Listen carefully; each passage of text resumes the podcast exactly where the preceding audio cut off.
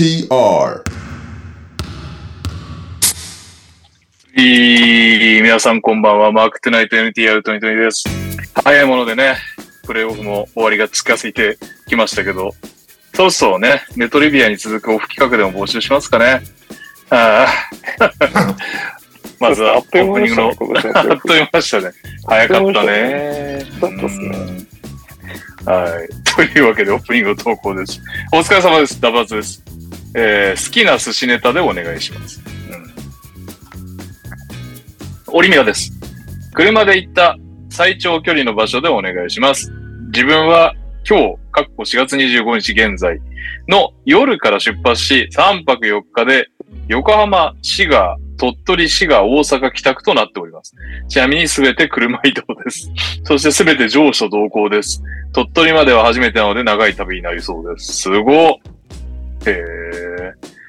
こんばんは、桜パパです。NBA プレイオフのファーストラウンドで一番気になっているカードでお願いします。オフチームのニューヨーク以外なら、サクラメント対ゴールデンステートの殴り合いの展開が純粋に見ていて面白いですよね。えー、オフチームが負けた時とかけまして、政治家の答弁と解きます。その心は、心は、記憶にございません。どうもパックンチョです。プレイオフ楽しいですね。僕はロサンゼルスを応援することに切り替えました。本日のお題は、記憶にございませんと言いたいとき、または言いたかった出来事でお願いします。えー僕は中学生の時にお母さんに熟女系のエロ本が見つかった時ですかね。ではよろしくお願いします。ということで、えー確認、おさらいしますと、好きな寿司ネタ、えー車で行った最長距離の場所。えーっと、プレイオフのファーストラウンドで一番気になっているカード、記憶にございませんと言いたいとき、または言いたかった出来事。以上となっております。うーん、カズマ、どうぞ。じゃあ、記憶にございませんにしますか。うん。えー、今シーズンのプレイオフですね。うん。全まあ、く今シーズンなんか、今シーズンオールスター明けぐらいから結構記憶にないけどね。そうですね。プレイオフに限らず、シーズン中から記憶にございませんけど。なんか、人はいなくなるし、いろんな理由で人はいなくなるし。でもなんか、さん散々じゃないですけど、そうですね。まあ、思わず記憶も消したくなるなっていう、政治家ってこういう気持ちで、まあ、シーズン過ごしてるんだなと思いましたね。そうなのかな？じゃないですけど。はい、カズマです。よろしくお願いします。ええーーっと、記憶にな、記憶にございません。うーん、ラウリ・マルカネンっていう選手がブルズにいたっていう事実は記憶にございません。おそらくね、当時はね、あんな選手いなかったと思うんだけどね。別のマルカネンはいたよね。そう、ね。固定放題的な。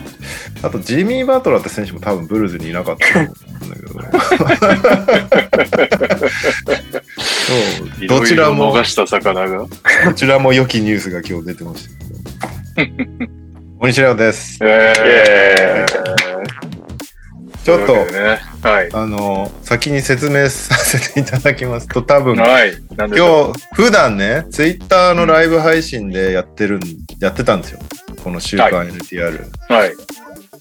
ただ、急にこのライブ配信機能がなくなっちゃって、うん。で、ツイッタースペースでやろうと思ったんだけど、ちょっとね、今、機材が足りなくて、買い足すか迷ってるんですけど、このツイッチがそういえばあったなと思って、思い出して、こっちでやらせてもらってるんですけど、まあ、うまくいくならこっちでやっちゃおうかなと思ったんだけど、もん申し訳ないのが、1800人ぐらいいた、ツイあの、ババット、N、NBL 配信のフォロワーさんに多分この通知が行ってしまってるので、全然関係ない番組やっとるやんっていうね。そう、すいませんねっていうね。い多分だから、いつもよりね、今すでにね、110人ぐらい視聴者数がいるんですけど、あその中に全く聞いたことない人もいると思うんだよね。で普段。普段の、あの、ツイッターの方のライブ配信って、なんかもう10人とか20人とかだったので、はいはいはい。なんで、ちょっとね、申し訳ないです。あの、全くなんだこれと思ってる人たちは、そのままあの、フォローを外していただいて、もうババッと NBL もやんないだろうと。NBL 自体がね、もう Twitch やめちゃったから、できないんですよ。ああ、なるほど。んで、まあ、ちょっとでも、そのままアカウントは記念に残してたんだけど、まあ、せっかくなんで、これを使わせてもらいます。なんで、はいはいはいでも、一応ね、同じったらフォロー外してくださいと。です。同じバスケ情報ではあるんでね、NBA 中心とした、たまに NBA を中心にいろんなバスケニュースを取り扱うということなんですけどね。はい。まさにオフシーズンに入ってっちゃうからな。こっからね、どうしようもない企画ばっかりやる番組になって あのな、なんだこれっていう人はもう早めにフォローを外していただいて、ねそう。あ、馬怒りを、蔵さんが、怒りをぶつけないでください。馬蔵さんが、ただ解除してください。はい。多分何も確認せず1000ビッツのチェアを送ってくれてる これどういう、どういうシステムなんだっけ？これちょっと覚えてない。ありがとうごいざいます。何かを送っていただいたということで。はいまあまあ、あでもあれだね。じゃあ、まあ、これがうましく移行できるなら、このうん中華 NTR をあれだよ、あの、収益化できるってことだね。はい。そんな馬蔵社長みたいな珍しい人いっぱいいるとも思いませんけど。いやでもほら、無料でさ、俺の記憶が確かでまだそれが継続されてるなら、あの、アマブアマゾンプライム経由でサブスクしてもらうと、おー、そっか。あのそうですね。課金が入るから、ああ、そうだそうだ。はい、あの、はい収録の足しになりますので、ぜひ。なるほどお願いしますはい。あ、あよろしくお願いします。あとの子供さんが早速、プライムサブスク久しぶりにしましたって言ってる。おー、おーありがとうございます。ありがとうございます。はい。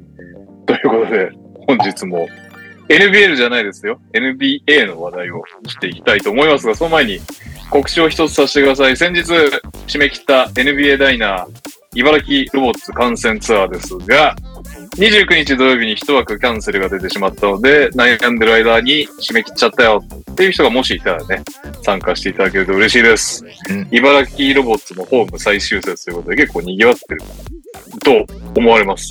さらにね、えー、ランチ、NBA ダイナー勢による B 初心者向けトークショー、観戦がついて9800円。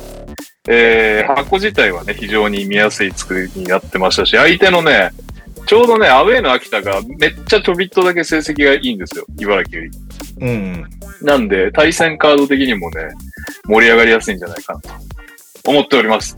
ということで、ご興味ある方は、えー、NBA ダイナーの番組概要欄か、えー、私のツイッターの固定ツイートからお願いしますということで、本当にさ、純粋にババッと NBL しか知らない人は、まず NTR ってなんやねんから入ってのダイナーよろしくお願いしますので、意味のわかんないことを聞いてると思いますけど、まあ、まあご容赦いただければ。2、3年前のあれだからね、アカウントだとうんね。さすがにババットも何って思ってる人も多いと思う。なんだっけこれっつって。んはい。というわけで、なぜかね、3人中2人全くテンション上がってない状況ですが、このコーナー行きましょう。今週のニュースイェーイ。この状況でどうプレイオフの話すればいいんだよやりにくい。いや、これだってあっさりね、も恐ろしいことにメンバーの推しチームが全員ファーストラウンドでいなくなるという。ファーストラウンドで終わると申しいう。訳ないですけど、マジで見ない可能性ありますよね。まあだからピックアップシリーズは見ようよ。せめて。まあまあ、それは、はい、見ると思います。それは義務としてレイカーズとかの試合はピックアップシリーズにしたくないです。僕は見たくないんで。うん、もうちょっと俺、リーブスの顔見んのやだ。髪型見んのやだ。そうですね。八リ村もーこの髪型のやつに負けんのかみたいな。気持ちで見てますよ。まあじゃあ、先にその話しときますか。グリズリーズ・レイカーズ。今日ね、第4戦があって、あグリズリーズが勝てば2勝2敗とシリーズタイに持ち込めたんですが、なんとオーバータイムの末にレイカーズ勝利で3勝1敗レイカーズっていう状況ですけど、どうですか？第2シードの メンフィス・グリズリーズさんたちのファンのお二人は。記憶にございません。記憶がないですよね。だからどうも何もないですよね。いやー、普通に負けましたね。感想としては。結構何度も勝てるチャンスあったけどね。いや、しょうもないですよ。もうずっとなんか声出してレイアップして、なんかイライラしましたもん。見てて。声出して。声出して。決めろよとしか思わないんで。はいはいはい。いや、でもマジでね、はい。途中なんかね、どっちのチームもレフリーと戦ってるみたいな時間帯だったいや。そうなんですよね。ああいう時間でちゃんと話せばいいだけの話なのに、一緒になってやっぱ戦っちゃうんで、うんダメだなって感じはしますね。まあでもとりあえずリーブスが予想外ですね。プレイオフ、最初のプレイオフでここまでやられるとちょっときつかったですね。うちからはね、ティルマンが毎試合活躍してくれたけど、うん、リーブス以上の X ファクターは結局出なかったって感じだよな。そうね。やっぱりレブロンが落ちてるんですよ。さすがに。うんうんうんうん。なんだけど、やっぱり第4クォーターとかオーバータイムの大事なところに足を残せてたっていうのは、まあディフェンスサボってるっていうのがあるけど、そのリーブスが割とやってくれっからっていうのがでかいよね。そのレブロンがやる仕事をね、かなり負担を減らしてて、むしろリーブスがファールトラブルで下がってる時間帯の方が危うかったもんね。いや、もうチャンスタイムでしたもんね。うちからすると。だから本当ね、リーブスとレブロンのチームみたいなやられ方してるよ、なんか。だって、最後の、見たでしょ皆さん。あの、最後じゃないか。第4クォーターの、レギュレーションの最後にレブロンのレイアップでオーバータイム持ち込まれるわけですけど、うん。あれ、リーブスにディロンつけてティルマン、レブロンだったからね。そうだよね。うん確かに。確かに。マジで敬意を払ってるうちとしてはリーブスに。うん その結果レブロンに仕事されるっていう。いやー、そうだよね。だから、あれそうだよね。だからオーバータイムの、あの、アンドワンはディロンがついてたんだよね、レブロンにね。そう、それで、やっぱり変えたんだけど、結局みたいな。結局やられるって。いやー、厳しいですね、こうなってくると。一勝三敗から、まあ、勝ち上がりはね、いろいろ前例はあるにしても、ゼロ勝三敗とかよりは、なかなか厳しくなってきたよね。しかも相変わらずモラントは痛そうだもんね、なんかね。まあそうね今日もやばかったですね。今日もやばそうだったけど、あのレブロン越しのオフェンシブファウルで笑っちゃった。なんか、バカだと思ったんですけども、これ。いやいや、あれを2回やったことによって最後のパスが生まれたわけですよ。前振りですよ、あれは。あのための、もし、そっかそっか。もしかしたらあれが決勝点だったかもしれないわけだもんね。そうそうそうそう。一応ね、可能性としては。なんと、ファストブレイクになると急に上にしか動けなくなるんで困るんですよね。散々ドライブの時は右振ったり左振ったり、まあユーロ全然踏めるのも見られるんですけど、やっぱ前に人がいると飛びたくなっちゃうんでしょうね。いけると思っちゃうんですよね。飛び越えれると思っちゃうんだろうね。多分そうなんだと思うんですよね。すごすぎるよな飛び越えれそうだもんな、実際な。いや、そうなんですよね。飛び越えられそうなんですよね。来シーズンはそこを鍛えていくか。最終的にもう飛び越えて飛び越えていくくっていう。お、イエローホットマンさん、初めてのチャットっていうのがこれ強調されるんだな。面白いな。ジェントルマンズスイープについてどう思いますかっていう。知ってる？ジェントルマンズスイープって。4勝1敗ってことでしょ。あ、そうそう。いやいやいや。ジェントルマンズスイープについてどう思いますか 今我々が答えいけないんですか？ね、それ。さすがに5戦目取ってほしいな、意地を見せてはほしいよね。もう1勝3敗から勝ち上がるなんて何パーだよって話ではあるけど。そうね。0勝3敗と違って0パーではないからね、一応。実際ね、ナゲッツとかがやってるもんね、うん最近でもね。うん。まあでも、レイカーズがもしこれで4勝1敗で勝ったとしても、ジェントルマンズスイープ感はないけどね。その、まあまあどちらかというとナゲッツとかだよね。ナゲッツ、うんグルブスが、もし次ナゲッツ普通に勝ったら、 gentleman's sweep だったね、みたいな感じになうる。ん。まあ、あとセルティックスか。はいはいはい。グリズリーズ・レイカーズはなんか、どっちに転んでもおかしくないね、みたいな試合が結構あったから、ここまで。そうですね。まあ、とはいえだよな。いやー、厳しいは厳しいな。いいしですね。うん。なんか、そうね。今日、今日とかね、すごい勝ちそうな雰囲気あったんだけどな、ベインも当たってたし。ただでもあれだよね。3が9本しか入ってないってやばかったよね。ねコーナー3、1本も入ってないんじゃない まあ、ケナー、ケナードさん空気ですからね。最初ぐらいだよね、決めてたよね。ケナードマジ空気なんで。終盤も結構オープンなコーナー3チームとして作れてたのに、ことごとくレオン・外すブルックスも入らないし、ね。トリプルベインも入んなもかったし、あと、ベイン2連続続外したよね。話して外してた。はい。ベインはベストゲームやっぱ出せないんで、ダメですね。ベインベストゲーム出てこねえな。いや、ベインベストゲームで勝たないって意味ないんですよ、あの八村への煽りなんて。うん、本当だよな。やってられないですよ、本当に。あ、檻って呼べるほどのものでもなかったけどね。いじり。もう、まあいじったからにはやっぱ、やり返さまあないとというか、そうね。その後の試合に活躍しないとダメだよね。そうなんですよね。まあ、それはもう一番あれだけどね、ディロンだけどね。いやいや、もう、ディロン・ブルックスはもう、レスラーだから直接やっぱレブロン、レブロンに言われちゃったんで、ビビっちゃってるだけなんですよ。あれいいやつでだもあの、第4クォーターのダンクすごかったけど。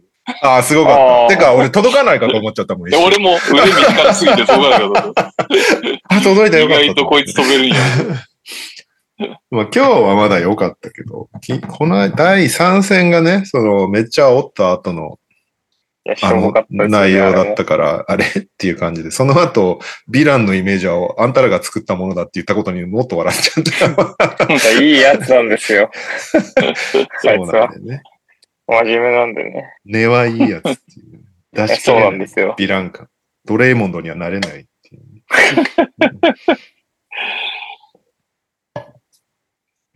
いや、結構だから、そうなんだっけな。あのーグラインドシティメディアで一番そのディロンのこと知ってる、ケルシー・ジョンソンだっけ、うんあの子が言ってたけど、やっぱり、なんかもう、あえて演じてる感満載だし。うんでもどう考えてもそうですよね。だって あいつあんなやつじゃなかったですよ。昔あんなんじゃなかったもんね。いやそうなんですよ。あいつあんなやつじゃなかったんですよ。やりきってカメラ撮ら止まったらププって言ってるタイプらしいです。まあね、レスリングやるのもいいけどね、煽って負けるんじゃねしょうもないです。ね。全ザレスラーですね。全然です。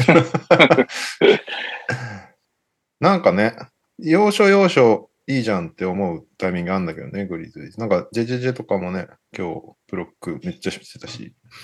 ああ。まあでもなんか終盤全然リバウンド取れなかったとか痛いよね。こういう時になるまあと、ね。俺としてはアダムズいればいいのにって思っちゃうよね。いや、それはもうダメですよ、言っちゃ。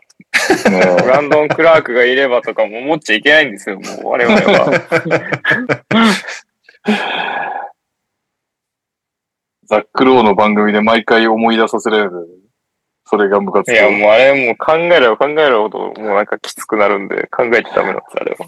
ザック・ローが、いやいや、忘れようとしてんのに、ザック・ローがセブンゲーム、えー、 Memphis in seven ってかけてるのに、そうそうそう。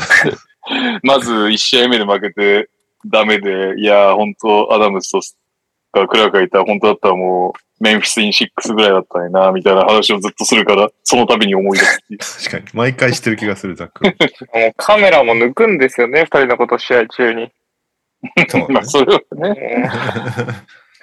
嫌ですよ、僕は。うん。いやー。まあでも、ああなってくると、やっぱりちょっと、ね、ハーフコート、まあ、レイカーズだってそんなにハーフコートがいいチームだとは思わないけど、まあ負けてましたよね、ハーフコートの展開でね。っていう感じがするよね。あのエン、お4区最後とオーバータイムね。やっぱこう、ミドルぐらいからちゃんとこう、コンスタントに点取れたりする選手がいるっていうのは強いなってすごい思いますね。うーん。まあ、押し込めたりとか。じゃあもうやっぱ、はい手、手のあれがなかったらもうちょっとね、得意のフローター連打するんだろうけどまあまあまあ、そうですね。作っていくんだろうけど、それもできないし、結構手詰まり感あったよな。はい。まあ、あとは思い切ってケナード使うかだよね。そうですね。めちゃくちゃ思い切って、ケナード、ティルマン、ジェジェジェ、あと二人にするのか、エース二人にするのか、さらに思い切るならティルマンまで切っちゃうからね。タイヤス・モラントでガンガン、タイヤス・モラント・ベインでガンガン走ってほしいですけどね。なんかもうここまタで。イヤス、タイヤス、モラント、ベイン、ジェジェジェ、ケナード。はい。やばいそんぐらい振り切んないともう。もしくはディロンを入れて、ディロン置いとくとこないから、クリーブランドの、クリーブランドじゃねえや、ニックスのミッチみたいに、 dunker's position にいるけど何の意味もないみたいな、でディフェンスに専念させる。いやー、まあ何にせよちょっとなんか、アクションし起こしてほしいね、こっちかいや、ら。そうっすね。なんか、まあ、ジェンキンスそういうのあんま、なんていうんですか、先に先にみたいなの得意なタイプじゃないとは思いますけど、まあそんなこと言ってられないんでね、そうなんですよね。追い込まれてるんだから、ちょっと、やれよとかそういう話になってくるんで。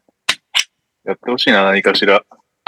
それで、やった結果ね、ダメならダメで、ね、その、それこそ、あれの、ピックアップシリーズのキャブズじゃないけど、思い切ってルバートにしスタメンに抜擢したけどダメみたいなのは、まだなんかさ、見てる側は、まあ、しゃあないみたいな、やりきるだけやったみたいな感じが出るよね。うーん。まあもちろん改善買ってくれてもいいんだけど、なかなかその未来がまあ、いやまあ、まだ終わってないんでね、もそうですね、奇跡を5%ぐ、5%もないのかな ?1、3から何パーぐらい勝ち上がるんだろでも最近なんか、ちょこちょこ見てた気が。う、もうなんかレう。まあオさん。有名なとこではあれだよね。クリーブランドをやったよね。あ、そうですね。ああ、そうだね。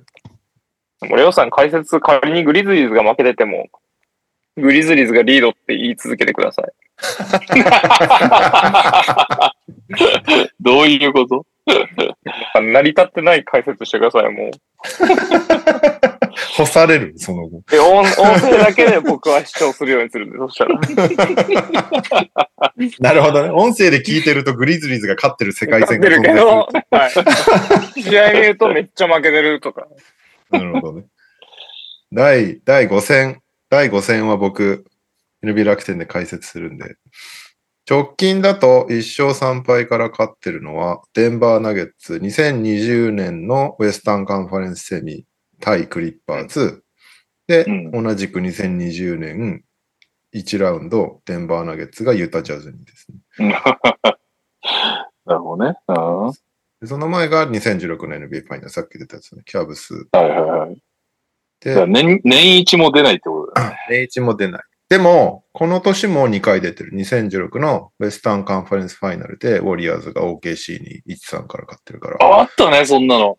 そうそうそうはいはいはい。忘れてたな。んで、最近結構多いかもね。2015もあったから、ちょっと増えてるかもしれないね。うんまあでも今年のグリズリーズは行いが良くはないですからね。僕が詰めてないんですよね、そのそれ。約1名の話だろ。だって、行いが良くないの。いやー、そうね。どうなるんだか。いやー、ああれだな。八村君の名前が一回も出てきてないな。八村選手はどうでした？どうです？まあ別に、あの、なんだろう。一戦目とか見た時のインパクトは当然なことながらまあないですよね。まあ、そうね。今日は特になかったですね。まあ、オフェンス面で特にあんまり絡んでもいなかったしね。でもなんか、うん今までの八村君より圧倒的にいいなって思うのが、やっぱりリバウンドをすげえ頑張ってることかな。うーん。そうですね。結構トラフィックの中でもリバウンド取ってるから、いいなっ確かにて思いますね、あれは。あれ、あれないと結構きついんじゃないかな、レイカーズ。まあまあまあまあ、やっぱり AD ね。がいた、すぐ痛がっちゃうから、あんまり飛ばないですね。マジで、あれもなんかね、AD の怪我なのかの下りと、もう、リーブスがシュート後にこけるやつ、マジイラつくんだよね。見てていや、お前、お前って思いながら。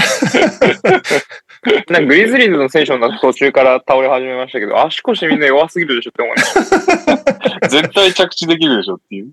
た。本当そう。リーブスはでもいいよな。LA であのキャラだったら、まあ、いい感じで嫌われるよね。他のチームにね。他のチームに嫌われる、いい、いい、いいプレイヤーですよ。嫌われるということは。まあ、この若いキャリアにしてすでにもうリーグでポジション作ってんの偉いよね。いや、すごいよ。すごいよね。ああ、グリズリーズに来るまでは絶対愛さないな。いいです。レイカー再契約結構かけないとダメなんじゃないか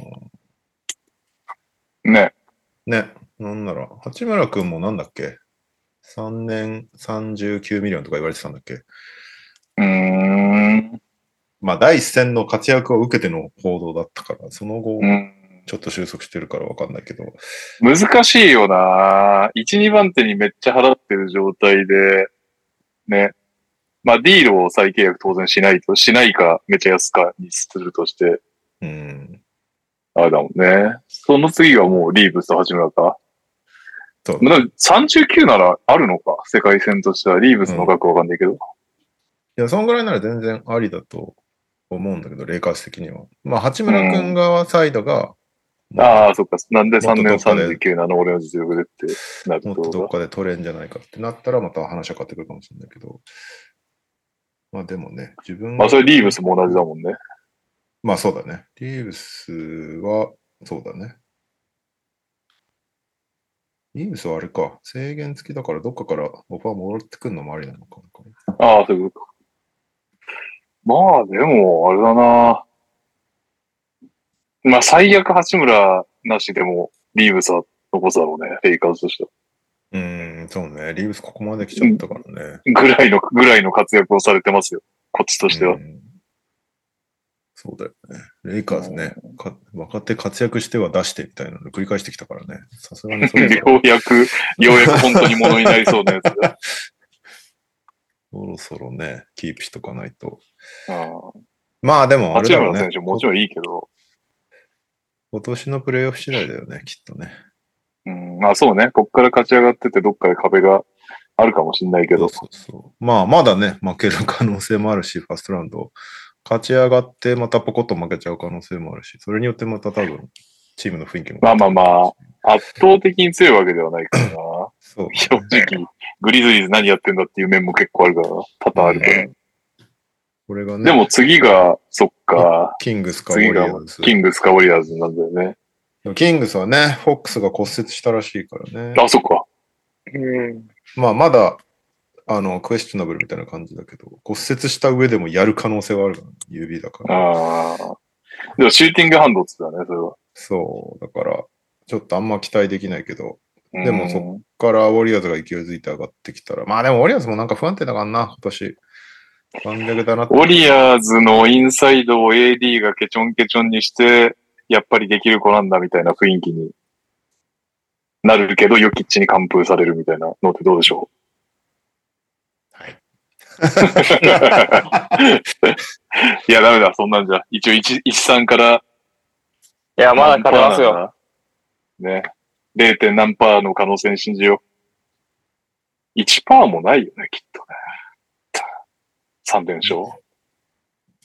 歴史上 NBA では13回しかないですね。NBA の歴史で13回は100確実に1%ないよな。0.7%しかも、。しかも13っていう数字が嫌ですね。もうなんか、どういうこと？演なるほど演技良くないじゃないですか、13。?14 に演技よく塗り替えましょうよ。そうします13でか。止めないで。なんジェジェジェの背番号でしょ、13って。違ったっけ？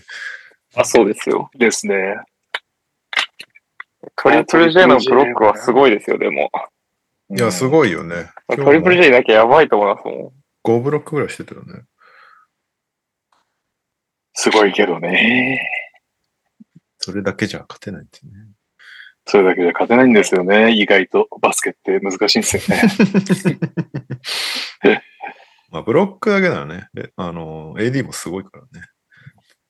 AD はね、今日頼りなかったけど。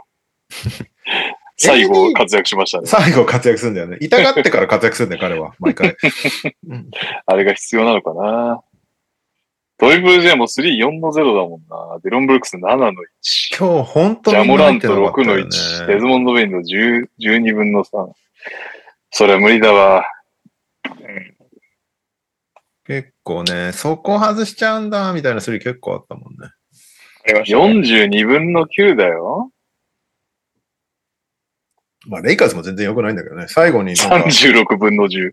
しかもそのうちの3はディアンジェロがポコポコ決めた3本だから。ディアンジェロもちょっとあのキャラになっ結局、だからおとなしくそうしてた方がいいってことなんだろうな。やっぱりもう、ディアンジェロがボールこねてくれる方がありがたいもんね。リーブスじゃなくて。うんめっちゃありがたいなと思っちゃいますね。で、リーブスに作られてディアンジェロに打たれると、やべえって気になる。そうですね。今日入っちゃったんであれですけど、ディアンジェロが打つのは僕は成功だと思ってますけどね。うんいや、だから自分、一番美味しいのは自分で持ってくれて、長々持って自分で完結してミドル外してくるのが一パターンが一番美味しい。そうですね。はいはいはいちょこちょこあったよね。いやー。そうだよな。そんなの抱えてても全然強いんだもんな、レイカーズ。悲しいですよ、こっちは。AD だってあんな不調だったのに、確かにね。AD そこに負けるわけですよ。次、誰が活躍すれば OK ですか？グリズリーズは。ベイン、ベイン、ベイン50点ですか？ベインベインベイ50ンベストゲーム。あいつのキャリアハイ40点台はありそうだよ。ベインは頑張ってたよ、今日。ベイン頑張ってたかな？え勝ってないからダメなんですよ。で、えー僕はディロン・ブルックスですね、もう。もう、ここまで来たらやらなきゃいけないんですよ、彼は。確かに。一回ぐらい当たり試合があってそうなんですよ。ね25点ぐらい取る試合があっていいんですよ、ディロン・ブルッなんクスは。か、ここまで話題になってるから、一うん回活躍しとかないとだよね。せっかくだから。そうなんですよね。もう名クリ前をスさんも今年褒めてくれないし。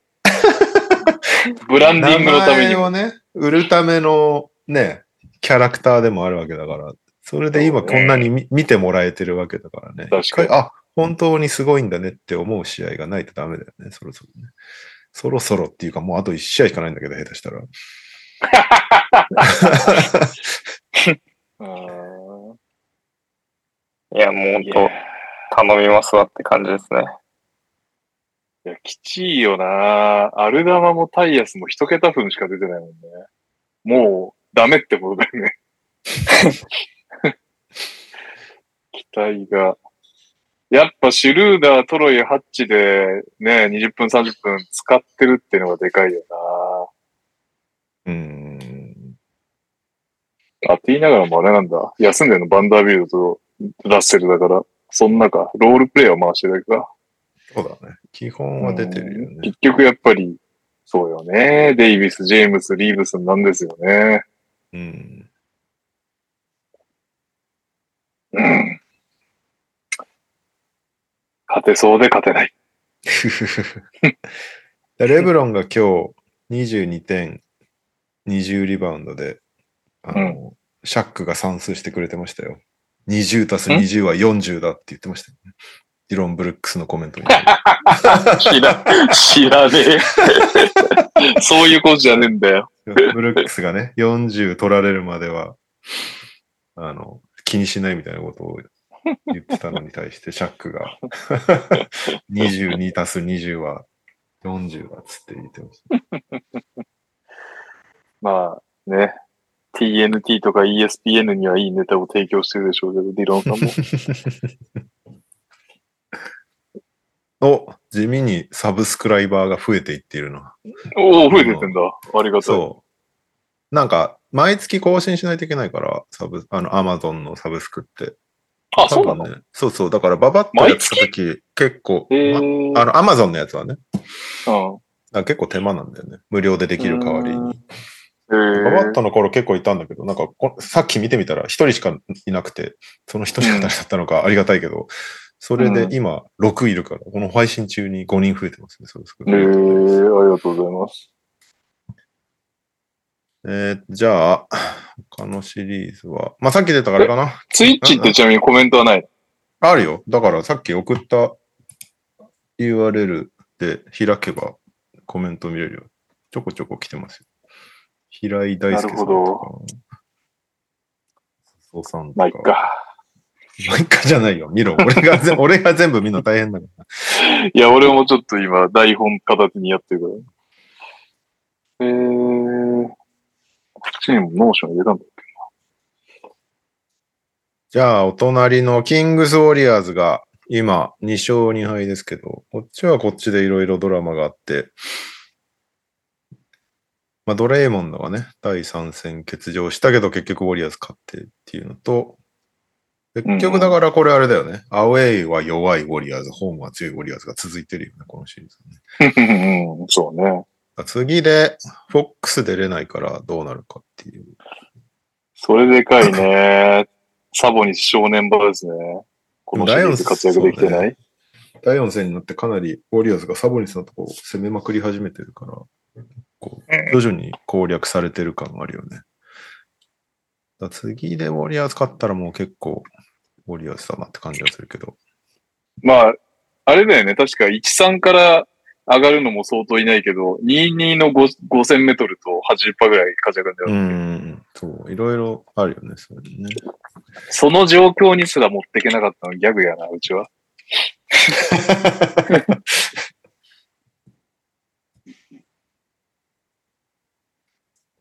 いや、でもフォックス、怪我がちょっと残念だな。せっかくなんかキングス見てて面白かったのに。まあ、怪我はさえ、ダメだよね。一番ね、ダメですよね。見てて。ただでさえ今年多いからね。うん、うんそうですよ。あとは、あ、そうそうそう。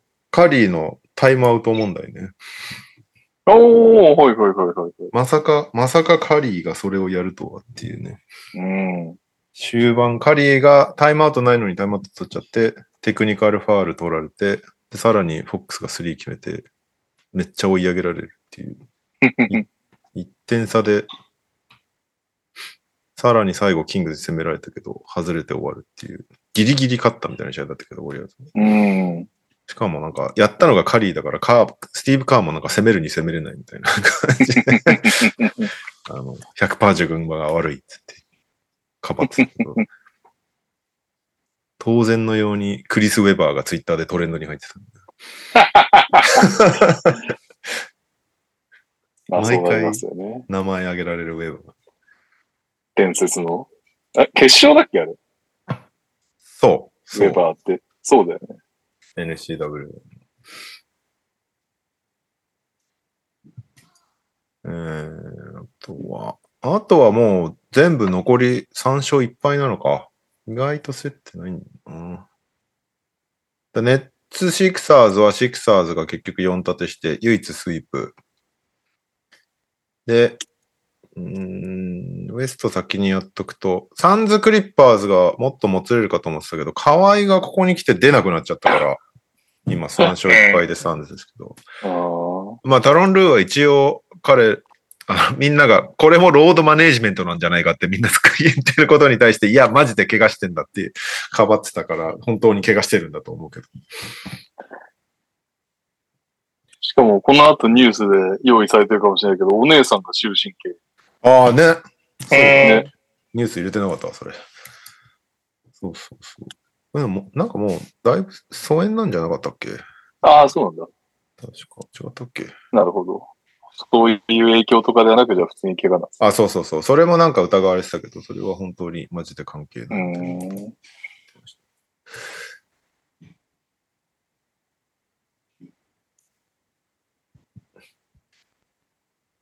うーん。あ、平井大輔さんから、大柴さんすいません、さっき普通歌送りましたって。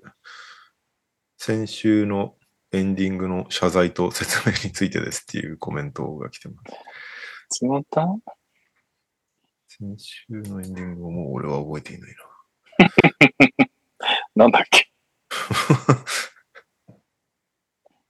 ああ、来てますね。えー、な。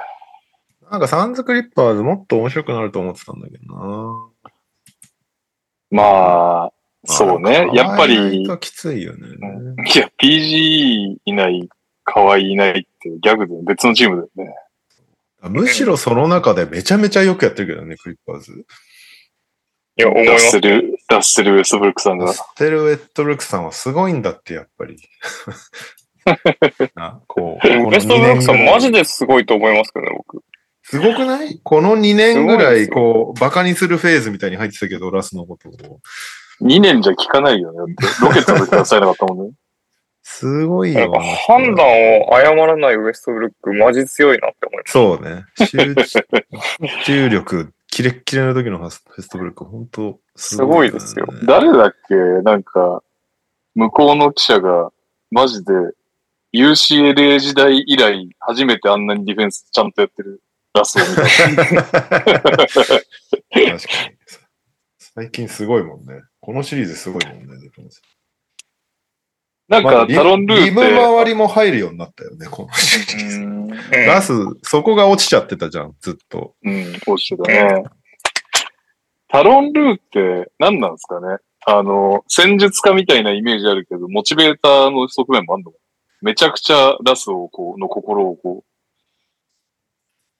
う、あれなんですか、と思う。てか、めちゃめちゃスターマネジメントうまいんだと思うよ、あの人。うーん。うんだって、だってレブロンのいるキャブスでやってたんだから。絶対うまいでしょ。うんまあでも、河合の欠場を知らされてなかったですけどね、タロンルーさんは。それ河合はなんかもう、ちょっと違うじゃん。なんか選手とかじゃないじゃん、あの人。もうなんか、特別枠みたいになってるじゃん。でも、河合これで復帰できなくて負けちゃったら、あと何年残ってんのか知んないけど、価値はガタ落ちだよな。シーズンをほぼ出れない、プレイオフでちょっと試合したら壊れちゃうみたいな感じになっちゃったもんな。健康だとデュラントを止めれて、シュートも40点ぐらい決めれるけど、2試合しか使えませんみたいな。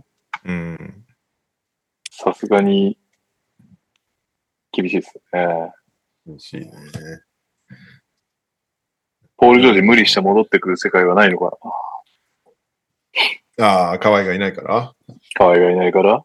このシリーズ。なんか割とリハビリ順調って話は聞いたんだよそうなんだよね。だから、次のシリーズとか、もっと近したら戻ってくるかも、みたいな感じだけど。確かにもう次負けたらおしまいだからね。面白いんだけどね。誰もいないクリッパーズ。誰もいないって言えるほど、そう薄くないんだけど、あのチームは。でもなんかその、河合補助いない中でのやりくり、見てて面白いんだけどね。あの、超スモール、超スモールラインナップとかすごかったもん。一番でかい選手、テレンスマンみたいなラインナップでやつも。めっちゃ聞いてたけど。でも次の試合はもう完全にそれ捨てて、プラムリーですごい頑張ってたんだっけ？なんか、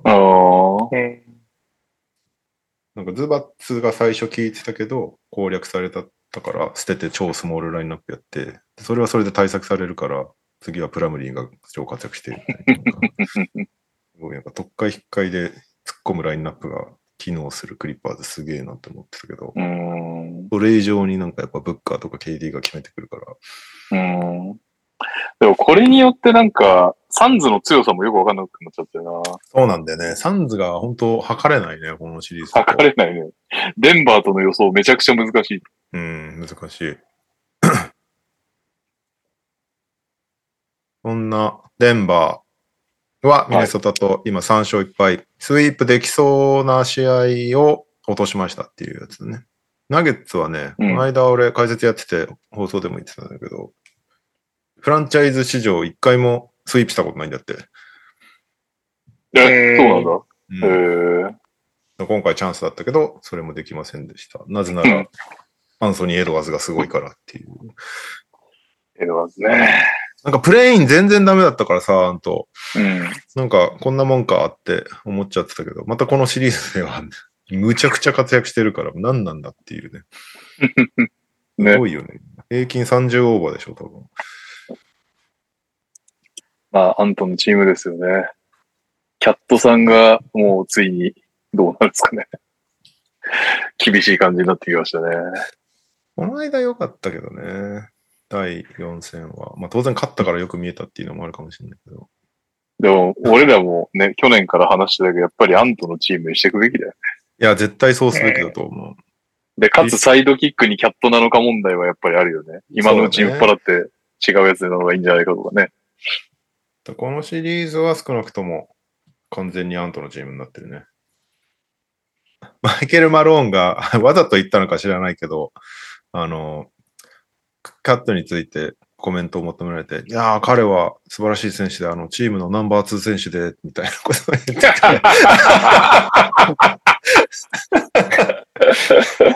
もう純粋に言ったんだろうなポロッと本音が出ちゃったっていう。まあでも、仲いいみたいですよ。アントは。キャットと。試合前日。それは、キャットのお家で一緒に遊んでたらしい。なんかそうね、キャットはなんかそんなに敵作るイメージではない。そうね。いいやつそうだもんね。単純にね。うん、でも、スター選手見てるとなんか、ダメ、ダメっていう悪い言うのも変だけど、ちょっとやっぱあある程度、エゴ強いやつの方が上に行くイメージはあるよね。うん。そうね。ジミー・バトラーとかもそうだし。そうだね。あアンートが完全にそのタイプだから。うんなんかそのいいやつキャラでナンバーワンのやつってほぼ見たことない気がするな。どちらかというと狂ってる系の人が多いよね。やっそうだぱよね。いいやつえー勝つ、勝てるチームのエースって。コービーもやばかったし、って誰だ？MJ、ピアース。え、ああ、そっか。まあ、エンビードもちょっと変な感じだね。しかもエンビーでは勝ててないしな。ヨキッチは、まあ、ヨキッチもじゃあ勝ててないユキチも勝ててない。確かにね、優勝したチームを振り返ると大体そうだよね。KG あも、。でもカリーがあれか。そんなことないか。ああ、そうね。カリーはそうだね。ノビツキーもじゃないですか。ああ、ノビツキあーそんなやべえやつイメージないですけど、ノビツキそうー。ないね、ないね。たまにいるのか。ダンカンは？どっちなんだろう、あの人。なんか違うやばさを感じるときあれはあれでやばさ感じますけどね。そうだよね。な、何考えてるか分かんないもんね、あの人。い未だに分かんないもんね。全くわかんない。現役の頃は当然分かんなかったけど、未だに分かんないもんな。確かにね、そうだね。ファイ少なくともファイナルまで行ったチームとかを振り返ると、やっぱりエースは、やべえな、こいつって人がほとんどだよな。確かにな、カリーか。カリーはね。例外ですね。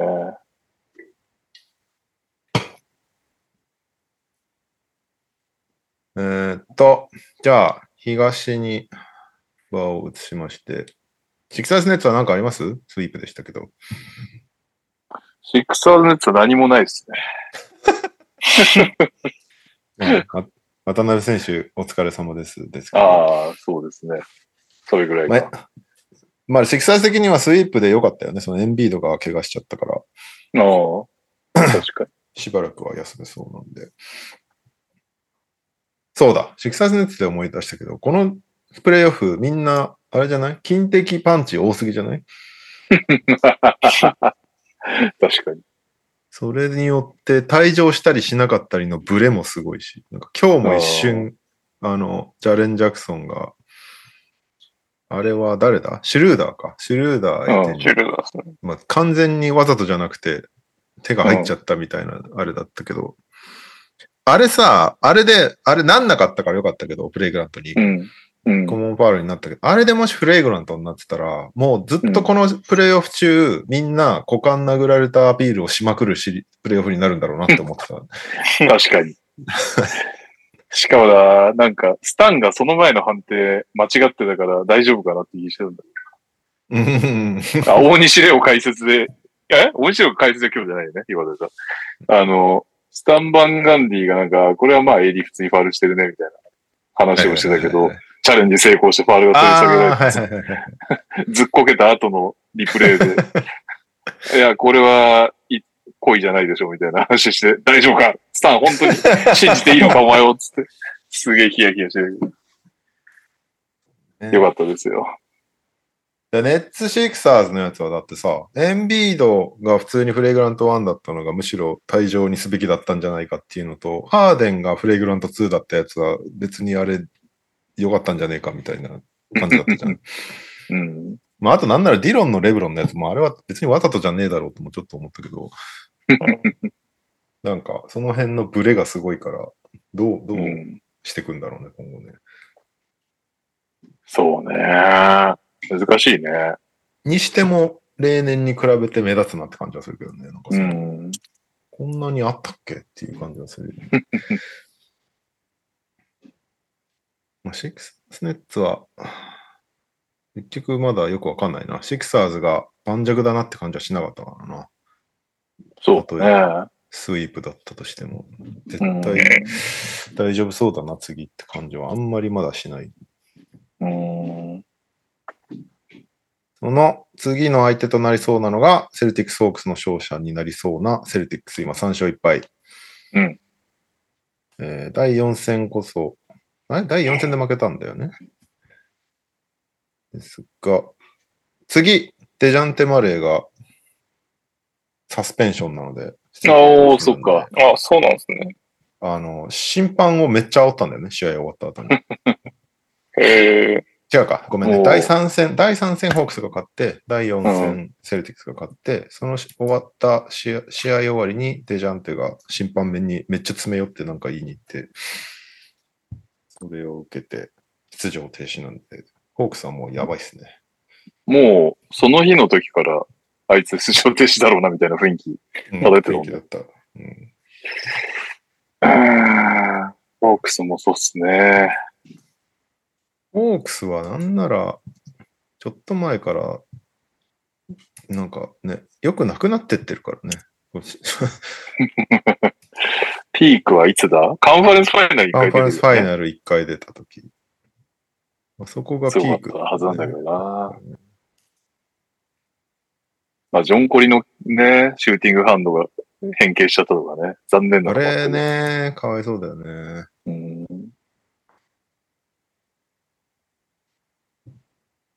まあでも、ここが一番、そうだよねっていう感じの結果になってるかな。うん。イーストは、あ、でもそっか。今日、今日バックスヒートのヒートがね、ものすごかったんで、まさかの今、8位シードのヒートが3勝1敗リードですから、どうすんですかね。ヤニス戻ってきたのにね、負けましたからね。うん。プレイオフバトラーの体力がいつまで持つか勝負みたいな。大丈夫。試合中にちゃんとゆっくり休んだりするから、あの人、コート上で。レイカーズやってた時、もう3年前か。あの時ももう、最後の方ヘロヘロになってたヘロヘロだったからね。まあ、あのそっから3姿が、年の時が経ってますから。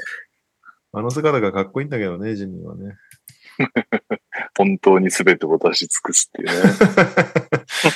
まあ、その分、レギュラーシーズンちゃんとやんないんだから、彼はだって。いやープレイオフジミーの存在を否定してたけどね、今日記者会見 そうなんだ。で。うん。さすがにもう、プレイオフジミー認めるって聞かれて、いや、そんなことない、ただバスケしてるだけだよって言ってました。今日56得点、9リバウンド。スリーも3本決めてるからね。8分の3。実際さ、この番組でもシーズンのヒートを取り上げた段階で、まあ結構厳しいことになってて、ジミーがこんくらいやんなきゃ勝てないだろうなっていうのはシーズンの振り返りではあったけど、本当にそれやれるんやって話だよな。そうね。だ今日もだって負け試合だったもん、完全に。うん。ジミーが、なんか第一クォーターで20何点とか取ってて、それでも結構接戦で、なんならちょっと負けてる、追ってるみたいな状況で、ジミー以外が誰、なんか得点しようよみたいな展開だったのに、本当に最後までジミーが取り続けて勝つっていう、なんかもう、うん。すんごっていう。だってヤニスも、ブルック・ロペスもすごかったからね、今日。それを 跳ねのけて勝っちゃうわけだからね。あと2試合できるんですか？ジミーさん。一試合、一勝すればいいんだ、だって。あ、あと1試合か。3勝1敗だから。だからグリズリーズと同じ状況ですよ、パックスは今。いやー。なんすかね。その感じだと、あれだね。バックスの方が、あれだね。勝ち上がりそれ以上は、なそれ以上は言うのやめましょう。えどっちもエースは怪我明けですよ。シリーズ中の。状況は全く一緒で、全く一緒じゃねえな。アダムスとカラークいないから。これでね、ミドルトンとロペスいませんとかだったら全く同じって感じ。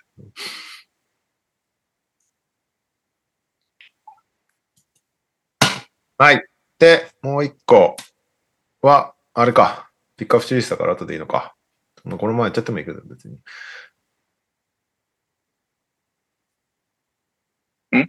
ん？もう一個のシリーズはキャブスニックスでピックアップシリーズなのこのままどっち？やっちゃうか、後でやるか。ピックアップシリーズおーやるのピックアップシリーズ、ピックアップシリーズは、第4シードのクリーブランドキャバリアスと第5シードのニューヨークニックス。うん。これもね、めっちゃ競って7000ぐらいいくんじゃないかって思われてたんですけども、まさかのうん。アンダードッグの方のニックスが3勝1敗リードっていう。うんニックス面白くない？ニックス強いっすね。みんなそろそろシボドを褒めようぜ。いや、そろそろっていうか、今年褒められていいんじゃないすごくない？シボド。すぐなんかバカにされるキャラだけど。シボ。でもなんかさ、以前はそんなにプレイ、それこそ、ジェンキンスじゃないけど、あんまりこう、ブーデンホルザーとかも昔はそうだったけど、こう、動けなくて、シリーズ中う。ん。うーん、柔軟性ちょっとないよね、みたいなはいはいはいはい。評価だったけど、そんなことないもんね、今年の仕事は。そうね。この間の試合もランドル使わないっていうね。ランドル拗ねてましたよね。帰っちゃったからね。メディア対象だったからね。本人がどう思ってるのか わかんないけど。まあでも、その、シボドーも、ブランソンとかも、いやー、彼は本当にプロだ、みたいなことを擁護してたけど。そういえば、先週の反省生かしてサクアルパパの投稿から読みますか？あ、読みましょう。めっちゃまとめてくれてそうだから。サクアルパパです。ピックアップシリーズで投稿です。まず第2戦、皆さんが予想していた通り、自分もシリーズ中に一度はあるだろうと予想していたルバートにやられ、90対107でクリーブランドの勝利となりました。マジソンスクエアガーデンに戻っての第3戦目、クリーブランドのショットは決まらなかったことも幸いしましたが、2023年プレイオフキャッチフレーズである、オールインオールワンを体現した内容で、99対79でニューヨークが勝利。シリーズ2対21としました。RJ が副長。IQ もシックスマンとして堅実なプレーで貢献しました。ガベージタイムにはデリック・ローズチャントに応えてローズがゲームイン。ショットは決められませんでしたが、オビエのロブパスアシストが決まり、涙が出そうになりました。最後に第4戦目、当然月曜午前2時からのリアタイ。アイソヘビー、ゴール下の強さ、デプスの厚さで102対93でニューヨークが勝利。シリーズ3勝1敗とし、ファーストラウンド通過まであと1勝となりました。第4戦目で大きく話題となったのは志望堂の采配。特に怪我で調子の上がらないランドルを第4クォーター全く出場させず、代わってオビトッピンを起用し、臨機応変に対応できることを少しだけ証明しました。さて、ここで問題です。ここまでの4試合でニューヨークのプラスマイナスが一番な人は誰でしょプラスマイナス？ん？プラスマイナス。ハート？え、カズマ？はい。僕はハートだと思いました。うーん。ミッチ？正解は、発行人推しの IQ ことイマニエル・クイックリのプラス41です。うーそ。そんなに活躍してなくない？ショットは低調ですが、オンボール、オフボールともにディフェンスを頑張っているので、第5戦は IQ のプレーに注目です。最後にありがとう、逃げ飛ば。以上になります。GO、ニックス。だそうです。はい。ちょっとここで衝撃の事実をお伝えしていいですか？なんでしょ急に視聴者数がめっちゃ増えて、今873人聞いてる。すごっ 何があったのかはちょっとわかんないんだけど。なんどっかで拾われたのかな？ちょっとわかんないですけど。現在生配信中みたいなやつとかあるんですか？あるある。。それにたまに拾われると急に人が来るんだけど、これは800人が聞く内容じゃないけど。そうなんだよな まあまあ、いいっすかね。はあ、Twitch Japan のトップに表示されてるそうです。い。えーえー、ありがとうございます。Twitch ジャパンありがとうございます。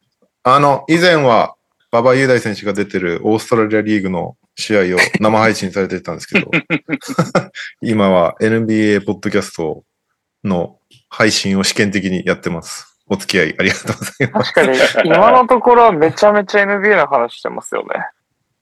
確かに。そうね。後で100%ね NBA です、今。後でディズニーの話とかするんだけどね。でも800人の人だったら多分ディズニーの有力情報になると思いますよってゴールデンウィーク確かに。。800人もいりゃね、2、3人ぐらいディズニー好きいそうだよね。そうですよ。絶対いますよ。2、3人を否定するかと思って2、3人にした。いますよ、2、3人ぐらいは。まあいいや。ニックスキャブスね。いやー、ニックス、マジで、すごいよね。なんか、ここまでうまくやるかって感じはするけど、うんなん、なん、どう、どうですか？もう、リバウンドがいいのかなって感じはちょっとするけどね。リバウンドはだからまあシーズン中からの続行だよね。そこがもともと良くてね。でもそれはさ、キャブス分かってたはずなのに、対抗できてないのはなんかキャブス側の対策不足感はちょっと否めない。いや、それ僕めっちゃ思うんですよね。なんか、リカサッフの引き出しが微妙なのかなと思い始めてます。まあそれはあるだろうね。そうっすよね。なんか、まあ、ミスター5割力みたいなところあると思いますけど。うん。え 怖い。それでも終わり力発揮できてないやんけ。いや、そうなんですよ。い2や勝2敗ならまだあるけど。すごい、なんていうんですかね、作詞なわけ、僕はイメージあんま持ってなかったんで、うん。そこでだいぶ志望度に差つけられてるのかなと思っちゃいますけどね、なんか。もっと強いはずだったと思うんで。結局まず、あれだよね。キャブス側としては、スモールフォワード誰やるの問題を抱えながらうん解決しないままやってるみたいなうん話だよね。ね。ゲーム2で、オコロ下げて、ゲーム2の途中でオコロ下げて、ルバートにしたら当たったからゲーム3とか、3、4、4、スタメンにしてみたものの、パッとせずっていう。そう。なんならさ、先週の放送でちょっとネタ的にさ、オコロが全然、あの、3がなさすぎて、使えなくて辛そうだからどうしよう、ウィングみたいな話でさ、うん。これダニー・グリーンさんの番なんじゃないみたいな話してたら、うん M2 から普通にダニー・グリーン使われてたからね。確かに。聞いてたんじゃないですか、やっぱ。いや、なんか、そうね、これをこの放送を聞いてたのかない。なんか結局、捨てちゃいけないぐらいの選手だから、やっぱりダニー・グリーンって。うん。さすがにオープンにはしちゃいけないっていうだけでもやっぱ引力があるっていうのはやっぱあるんだなっていうのはうんね。まあ、にしても、にしてもちょっとキャブスの対応力が気になるなまあでも対応きっときっとしてるんだろうけど、JB も。うんそれを、やっぱシボドニックスが上回ってくんだよね、う全部。ん、そうですうね。ん。だブランソンが結局すごいじゃん。うん。うん。で、ブランソンすごいから、よし、じゃあもうブリッツしに行こうみたいな話。だブランソン一人で守れるディフェンダーがいないっていう判断をして、うん多分、ダブルチームしに行くんだけど、ダブルチームのかけ方がなんか中途半端すぎて、楽々と崩されてしまうみたいな。だからその辺がうまく浸透できてないのか何なのか。まあ、あとダブルチームしなかった時でも、こう、アレンとかが割とすごいヘルプ意識しながらブランソンの方を見てる結果、うん。ミッチェル・ロビンソンがめっちゃフリーになって、オフェンシブリバウンド取りまくるみたいな感じになってるから、でも結局そうだよね。その、でかいやつが、その上の方で崩されちゃう、されてるからでかいやつがいないってことだよね。リバウンド取りまくられるってことは。そうそうそう、そうなんだよね。その辺がきついよね。しかも、ね、ニックスの場合、ミッチが下がっても、あの最強控えセンターのハーテンシュタインが す20分間で全てを出し切ってくれるから、めっちゃいいよね。ミッチ・ハーテンスタインが最高なんだよね、だから。オフェンシブリバウンドレーティング1位と4位ですからね。うんだからランドル下げても全く問題ないんだよね。パーセンテージか。いやー、そうね。でもそんなになんかさ、ニックスって、まあ、変えてる部分もあるかもしれないけど、そこまでなんか、あの、なんだろう。変えてないというか、なんだ？なんて言ったらいいの？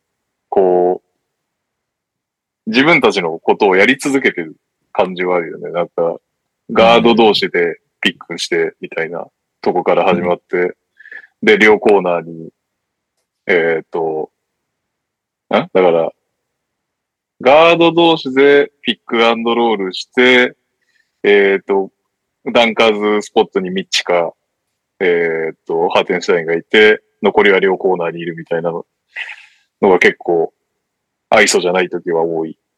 うんうんうんうん。スペーシングで、で、結構コーナー決められてみたいな話になってると思うんだけど、割としつこく同じようなことやってて、同じように止められずに、まあ、ブリッツしようが、それをさっき言ってたけど、何しようがやられてるっていうところで、結構きついですよね。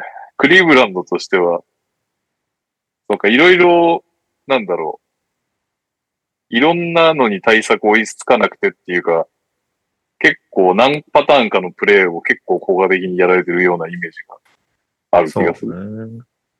でもニックスのガード同士のスクリーンって多分、最初はやってなかったんじゃないかな。なんか、すごいダブルチームされるようになって、ガード同士のスクリーンで、それを打破するようになって、って感じだったと思うんだよね。だから一応対応されてやり始めて、そこに対応できてないキャブスってイメージだな。うん。うん一回で、もともとシーズン、シーズン中にやってなかったわけじゃないよね、ガードガードの。ああ、もちろんやってなかったわけではないと思う。そこまで少なかったのかな。だから、あまあまあ、聞いたからやり続けてるってことなのかもしれないけど、対策がそれにしてもノーアンサーすぎる。そうね。結局そのヘッドコーチの能力差みたいなのはすごい感じるかもしれないな、このシリーズ。でかつ、おころ出してた方が、そういうような動きをしされた時にも対応しやすいんだろうけど、うん。点があまりにも入んないから、えっ、と、ルバートを混ぜるんだけど、ルバートを入れると、めちゃくちゃ失点するっていう地獄芸になってるね、今。難しいよね、その辺がね。だから、オコロがいてよかったなっていう時間帯も当然あるわけだから、なんかそ、でもそこをなんかどっちを捨てるかみたいな感じの選択肢に迫られまくってるっていうのがかわいそうだよね、なんかね。うん極端すぎんだよな、全体的に。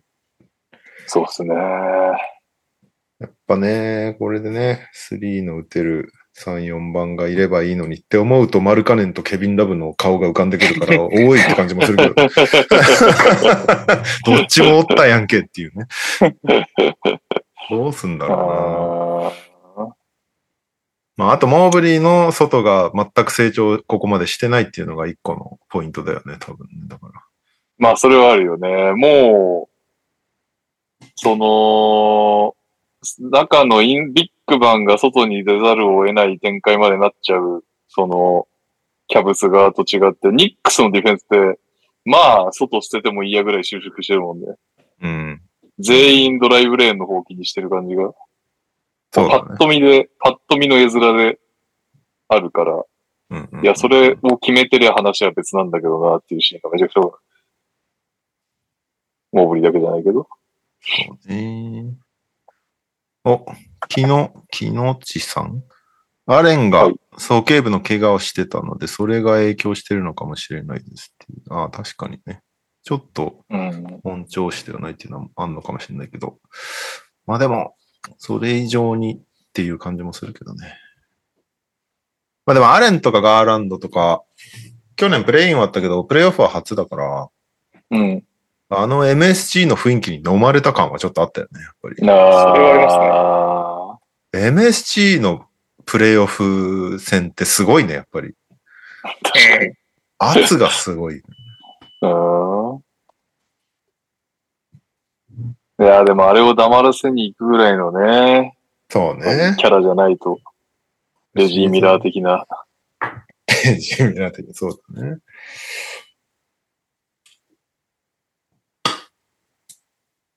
あとはバレットが、あれだな、なんか、よりバレットがドライブする方に、こう、いろいろし、配置とかも、配置だけじゃないだろうけど、マインドとかもいろいろコントロールして、ファールもらえるようになってってるのがでかいみたいな話は、どっかで読んだ。ああ、はいはいはいはい。なんかバレットってさ、まあ、ちょっと、ニックスファンに怒られそうだけど、シュートもパスもそこまで数字は良くないんですよね。うんうんうん。あの、めちゃくちゃ何かが決まるとか、パスとターンオーバーレーシオがめっちゃいいとか、そういう選手じゃなくて、数字上は割と結構何がいいんだろうっていうところがある選手だけど、その、ペ体強くて、ドライブしてった時のファールもらえる率とかはめっちゃ高いらしくて、うん。だから彼が変に逃げてジャンパー打つぐらいだったら、ドライブ行ってって、ファールもらってこいと。で、それでリズム掴んで外も打てよみたいなうんうんうん。話らしいです、今。まあでも、それができる感じにはなってるよね、今ね。うん。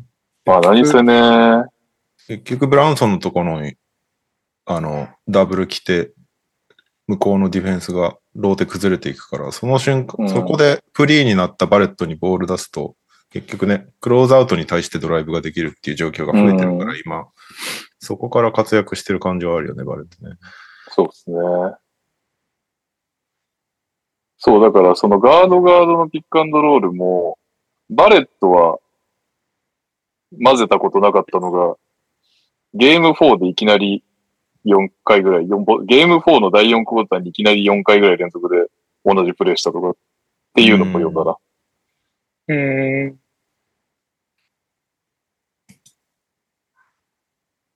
なねそして4回連続いい結果だったらしいですよっていうことで。いや、そうなってくると厳しいね。シンプレイがシンプルなだけに。ああ、そうね。あのなんか、ウォリアーズにやられる感じと全然違うよね。ウォリアーズになんかもうわ、多分コート上で何やられてんのかわけわかんないんだろうなみたいなぐちゃぐちゃに、こう、ボールムーブに、カッティングに、オフボールスクリーンに、わーみたいな感じと違って、やってることめっちゃわかんのに普通にやられるっていうのが結構はいはいはいはいな辛そうだ。はいはいはい。そういうこと逆に、キャブズはどうすればいいと思います？キャブズはどうすればいいんですかね。ミッチ、ミッチェル60点ですよ。ドノバン・ミッチまあ、ミッェチェル60点で一旦一勝をゲットしてもらって、そこからですね。まあゲーム5はなんか勝ちそうな気もするけど、まあでも、そうね、ミッチェル、ミッチェルかな。終盤あんま活躍してないからな、このシリーズ。なんかね、不思議な感じするよね。ニックスが欲しかったドノバン・ミッチェルが。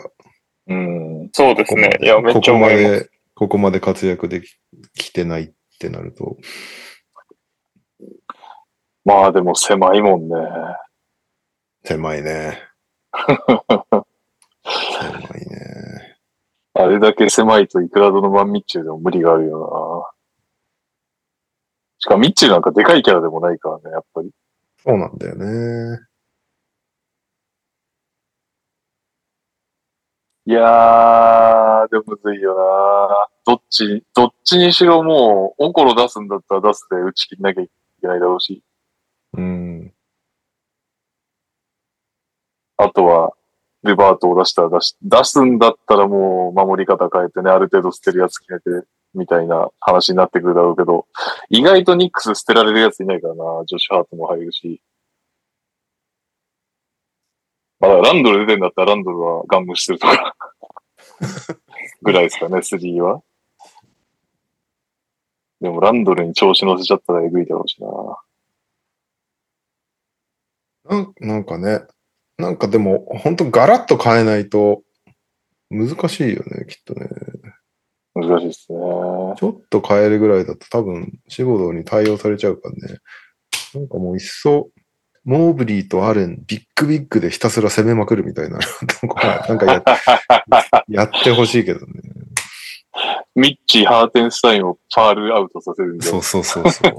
でラランドルはどうせそんなディフェンスで頑張んないからさ、なんかもうひひたすら、ひたすらモーブリーとアレンで攻めまくるみたいな。いやー、アレンそこまで器用じゃないだろうしな。しかも怪我でしょモーブリーもさすがにな。お、今一瞬1000人超えたみたいですね。マジで？マジで？もう、毎回これにしましょうよ。多分ね、いやいや毎回は。トップにさっきね、あの、なんとかさん、なんとかさん、カステルさんって方がコメントされてましたけど、トップ画面にあると自動再生されるから、そのスイッチ開いただけで、多分それで。あ、そういうこと。あそうそうそう。じゃあもう本当に完全にその、バスケ興味ない人も再生されてるってことだと思う。Twitch が、おこいつ、こいつ久々に配信しとるやんって思ったんじゃない？すごいな。どうせならケーキ以外にやりたかったな。はい。日本で数少ない八村くんの勝利を喜んでいない番組、マークツのイテンリティ活躍を全く喜んでないですね。結構嫌なとこで決めてくるからね。いや、ほんとそうなんですよね。欲しい。まあ一旦やめよう。もう、三々に。なるまでやめよう、この話は。ピックアップシリーズこのままニックキャブスだと終わっちゃってる可能性あるかな。でもなんか次の、次のシリーズも見えないんだよね、今んとこどこも。デンバーサンズじゃないですか。デンバーサンズ？まだわかんないえーじゃん。シクサーズボストンじゃないですか、シクサーズボストン。あ、シクサーズボストンは確かに面白いね。まあ、まだわかんないですけど。まだわかんないんだよね。で、これでシクサーズホークスになった時に本当に面白いかどうか問題みたいなのも。いや、待って待って、大丈夫だよ。え？なるよ。シックスターズって悪いけど、ホークスファンには。そんな心配してたの？君たち。いやいやいや。まだクリッパーズがここから復帰する方が遠い。い NBA ジャパンシニアエディターだから、肩入れできないですから、まだやいや、肩入れとかじゃない。圧倒してるから大丈夫だよ。それか、まあ、グリズリー、グリズリー、グリズリーズ、まあ、キングス・オア・ウォリアーズの勝者のシリーズですね。なるほどね。それに関してはグリズリーズが勝たなかった場合はなかったことになるんで、まあ、自動的にボストンとシクサーズでいいかなと思いますけど。うんだから意外とね、サンズナゲッツより、その、シクサーズセルツのが見たいわけね、みんなね。まあ、そうやったらそれで合わせますよ。僕は見たいですね。どっちも面白そうだけどね。どっちも、まあ、そうですね。どっちでもいいかな。でも、キャブスニックスがもしこっからもつれたとしたら、そっちにしとけばよかったねってなっちゃいそうだから、なんかあれだね。ちょっと、あの、見極めるえキャブ。スニックスはだってやるでしょ？キャブスニックスはやり続けるんじゃないの、どちらにす、あ、そういうこと？ねピックアップシリーズ、でも2つは嫌でしょ？いやいや、だから多少重なる分には仕方ないんじゃない？うん。ですけど。まあまあまあ、そうですね。じゃあちょっとま待つか。決める必要ないか、今。とりあえず継続で、キャブスニックスでいい？で、あいやキャブスニックスはやり遂げましょうよ。で、すぐで、セカンドラウンドとかあそういうことね。で、うん。ボストンシクサーズでいいんじゃないかなと思った。僕グリズリーズ負けたらウエストの試合見たくないって思っちゃう。えーまあいいですよ。じゃあ、シックス、シクサーズセンスも見ましょうよ。まあじゃあどうせとりあえず一シリーズは頑張ってみようのと思ってるから。来週の放送はとりあえずじゃあ、キャブスニックス継続ということでいいですね。たとええプラスだから、4勝1敗で終わったとしても。え、シクサーズセルティックスが来週始まってる可能性もあるでしょ？ないるあるでしょだから両方やるよ両方やる？まあ、この感じだと結局どれも喋るから、まあいいか、それで。うん。はい。そうしましょう。あさすがに各ラウンド一つぐらいは。はい。ガンバグーナンさん、レイカーズやりましたって初めてのチャットいただいてますけど、一番最初にそんな試合はなかったです、今日は。そんな試合はなかったそうです。すいません。えっと、後日、こう、あの、配信終わったら、ちゃんとポッドキャストとしてリリースされますので、そっちでぜひ聞いてください。はい。すごく失礼だなと思ってるかもしれませんけど、今、ただいま5人 MC がいて、3人中2人グリズリーズファンという本日の夫人でお送りしているため、レイカーズ戦はなかったということでございます。すいませどんんね。どんよりしたレイカーズグリズリーズ表をお聞きいただければ。はい。じいやーゃあ、はいピックアップシリーズ終わって NBA ニュース戻りますけど、うん。プレイオフ以外だと、まあ、ちょこちょこニュースあるんだけど、まあ、まず、あのーさっきちらっと出たけど、ラウリ・マルカネンが MIP に選ばれましたっていうね。あ、おめでとうございます。おめでとうございます。まあ、と当然というか予想されてましたよね。多分みんなね。まあ、ラウリかうん、シェイかって感じだったのかな。でもシェイ意外と票伸びなかったよね。まあ、あ去年もブランそうだしね。そうそうそう。俺の理論としてはシェイは去年もすごかったっていうね。うん。なんで、まあ、ラウリー、イメージに一番近いよね、MIP のね。そうだね。これぞ MIP。年も年数も、そうそう。年数もそれなりにやってるし。うん。うんうんうん。確かに。2年目に活躍したとかじゃないしね。だから1位票69に対してシェイは24だから、まあ圧倒的だね。うん。3位はジェイレン・ブランソン。で、4位がミケル。確かに。うん。途中、途中急にエースになった感があった。あ、5位ニック・クラクソン。同じくネッツからですね。えーっと、推しチーム系からは、ジャレン・ジャクソン・ジュニア、3位票が1個だけ入りました。おもう、もう、もう。うん MIP? MIP。なるほど。ジャレン・ジャクソン。ねうん。以上です。なるほど。まあ、はい。マルケネンみたいな選手こそちょっとプレーオフどうなのか見てみたいね。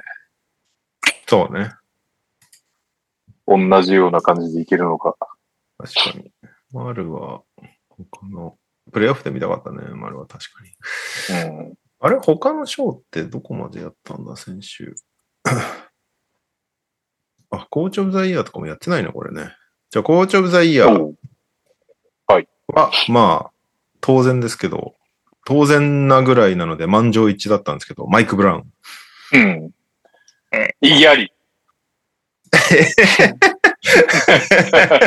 いや、テイラー・ジェンキンズは褒めてあげたいけど、いやいやマイクブラウンだよ俺はマイケル・マローン。マイケル・マローン。あ本当？推しは。あ、そう。うん。マイケル・マローンは4位でしたね。ね。だファイナリストに入んなかったのは知ってんだけど。うんでも、あれだけね、何度も言うようだけど、割と何者でもなかった二巡目のヨキッチをあそこまで育ててて、ついにし、ついに西1位になったって相当だと思うけどな。ああ。でもそれはなんか考さキャリア、キャリア賞だよ、それは。いやうんいや、でも1位になった年だからさ。今シーズンマイ。ク・マローン、マイケル・マローンか。マイケル・マローンな気がするよな。4位か。1位マイク・ブラウン、100票。うん。えー、2位が、えー、2位票48、マイク・テイノルド、OKC。まあこれはなんかまあわかるよね。で、えー、3位、ジョー・マズーラ、ボストン。うん。で、4位が JB ビッカースタッフ。さっきだいぶ批判されてた JB ビッカースタッフですけども。で、そこに続いてマイケル・マロン・デンバー。で、えーマイク・ブーデンホルザー、ジャック・ボーン、トム・シボトウィル・ハーディ。で、ようやくテイラー・ジェンキンズ。3位票が。そんな下なの？うん すごいね。2位票1、3位票2。ええそんな下なんだ。あれだけ問題抱えたチームを2位に導いて。問題が表面がするのな見てないの、ブイがズ、ルの試合。もっと早かったらよかったんじゃない？結構終盤に表面化したからみんなもう と投票してちゃってたんじゃないの？で、その下がダービンハムですね。ああ、だ、まあ、もうで、レイカーズの場合はもうペリンカし、ペリンカだよ。今年は。間違いないです。確かに。もうトレード、ト悪いけど、ハムには。トレードデッドラインオブザイヤーだよね、あれはね。あれはすごいよね。ちゃんと活躍してんだもん、プレイオフで。ようやったよ。うん。ね。あとはトミー・シェパードが裏、裏エグゼクティブイヤーです。何放出してくれてんねんっていう。確かに。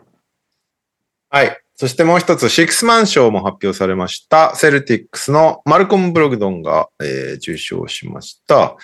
おうベン。チから平均14.9得点、4.2リバウンド、3.7アシスト。まあ、普通にすごい選手だからね。マルコム・ブログドンって。お前、お前なんでシックスマンやねんっていう話でもあるからね。うんまあでもタイプ的には似合ってもいるからな、シックス。うん競合のシックスマンになったブログドンを見て納得感もある。うん。いい収まりだよね。うん。えー、1位ブログの2位がニューヨークのイマニュエル・クイックリー。そして3位はボビー・ポーティス。あ4位が僕が予想していました、ドーマン・パウエル。あ。おーでも、いい線の予想だったね、結局ね。そうね。まあ、怪え、あれでしょ？開幕前でしょ？開幕前。開幕前ああ、。そう考えるとね。なんなら今すごいからね、ドーマン・パウエル。ああ、一試合すごかったね。サンズ・クリッパーズの。で、マリーク・モンク、タイアス・ジョーンズ、オースティン・リーブス。リーブス、シックスマンじゃないでしょ。今もう先発ですからね。勘弁してくださいよ。で、マサリン、ラス、クリスチャン・ウッド。クリスチャン・ウッドとかもう忘れてたわ。いや、クリスチャンウッドこそあんたシックスマンじゃダメでしょ、オブザイヤーで。あれはキ、キッド何してんのオブザイヤーでしょ。確かに。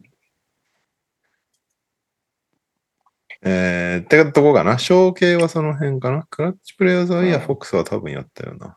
うん。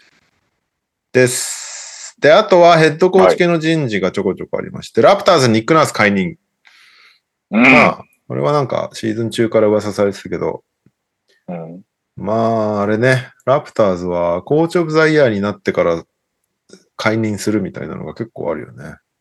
うん。ドウェイン、ドウェイン・ケイシーもそうだったもんね。あ、そうね。ニック・ナースは2年ぐらい前だけど、2、3年ぐらい前だけど。まあね、ナース自体は結構すごいコーチな気はしているから、うん。もうラプターズのこの感じに合ってなかっただけで、だけで今シーズンは特にすぐどっかが拾いそうな気もするけど、どうなんですかね。どうなんだろうね。あれ、かなり特殊だったじゃん。相当特殊だったね。やり方が。いやなんかその僕、成功体験も踏襲してないし。そうなんだよね。だから6フィート9の選手を集めて、ひたすらオールスイッチとゾーンをいっぱいやるみたいなチームだったけど、あれって、なんかその、コーチと GM が一致団結しなきゃできなくないって気がするんですけど、そうだよね。一方的にそのなんかナースだけが悪い感じでもない気もするし。そうなんだよね。だから、その辺が、ナースの評価ってどういう感じになるんだろうね。だだからなんかすごいね、革新的だねっていう感じの評価だと思うんだけど、今。うん。こっからどうなっていくんだろうな。例えばさ、結構ナースがめちゃめちゃゾーンを持ち込んできたのよ、また NBA に。うん、こんなにゾーン使うコーチってあんまいなかったじゃん。まあ、あとスポルストラぐらいか。スポーツカードだね。うん。らそれが果たして他のチームの違う人材でで機能すんのかっつったらちょっとよくわかんないじゃん。うん。なんかあのメンバーあと、そうだよねでき。てたあのメンバーをどんだけ残すんだっていうのもあるしね。うんトロント不思議だな。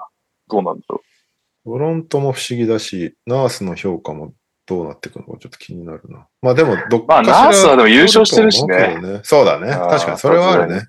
う。うん。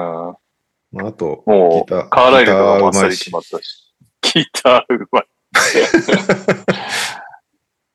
だなんかナース、まあ、カーライルもそうか。ナースもでもやっぱりその選手とのね、なんか、あれで別に、めちゃくちゃその選手を掌握するのがうまいっていうタイプでもないでしょ。多分、まあ評価を聞いてる限りは。今シーズンは特にそれがね、表面化してる感じあったからね。そのあたりがどうかだけど、戦術はね、確かだろうから。うん。ねはい。で、ナースを拾う話もちょっとあったロケッツが、イメウドカ、いいじゃないですかロケッツっぽい。ロケッツっぽいです。ね、不祥事を起こしてからわずか7ヶ月で 再雇用が決まりました、うどかさん。まあ、いろいろ調査はと当然したっぽいけど、ロケッツ側は。ウドカヘッドコーチにして、噂されてるやっぱハーデンリターンして、うん。やっぱり下半身大国、ヒューストンを。阪神大国。なるほどね。いいですね。一緒にストリップクラブ行ってほしいね、じゃあね。ー行ってほしいですね。アーデンとウドカで。いやー、どうなるんだろうな。まあ、この辺はついてってくれそうだな。キャラ的に。ラケッツどうすんだろうね。いや、まあでもドラフト次第だろうね。ウェンバヤマ取れたらまたいろいろ変わってくるだろうし。うん。いやー、そうよね。そこだよね。この、この辺のチームはね、本当にドラフトによって運命が変わるから、それによって全然違うよね、きっとね。平井大輔さんが右さんの話聞きたかったって言ってますけど、多分来週もし出れればいっぱい語ってもらおうと思います。そう、本当は右さんもね、いるはずだったんだよね、今日。そうなんですよ。今日いろいろあったそうで。急遽。はい。出れない。これ、テイタムダイナーさんってジェイソン・テイタムかな？頑張れ、ウドかって言ってますね。その気持ちあるんだ。お前のせいで開幕大変だったぞみたいな話じゃないですか。テイタムさん的には。はい。えー、ニュース的には、そんなもんかなと思うんですけど、あと、あれだね。えーっと、富永くんがドラフトの評価をちょっと試しますみたいなのがうんニュースになってますね。うんただ、まだエージェントは正式に雇用せず、いつでもうん大学に戻れる状況を維持しつつ、ドラフトのうん。自分の多分評価を見たいみたいな話だと思うんだけど、どうなるかね。だからまだ大学戻ってくる可能性があるっていう話だからね。どう、どっちの方がいいんだろう、彼のにとって。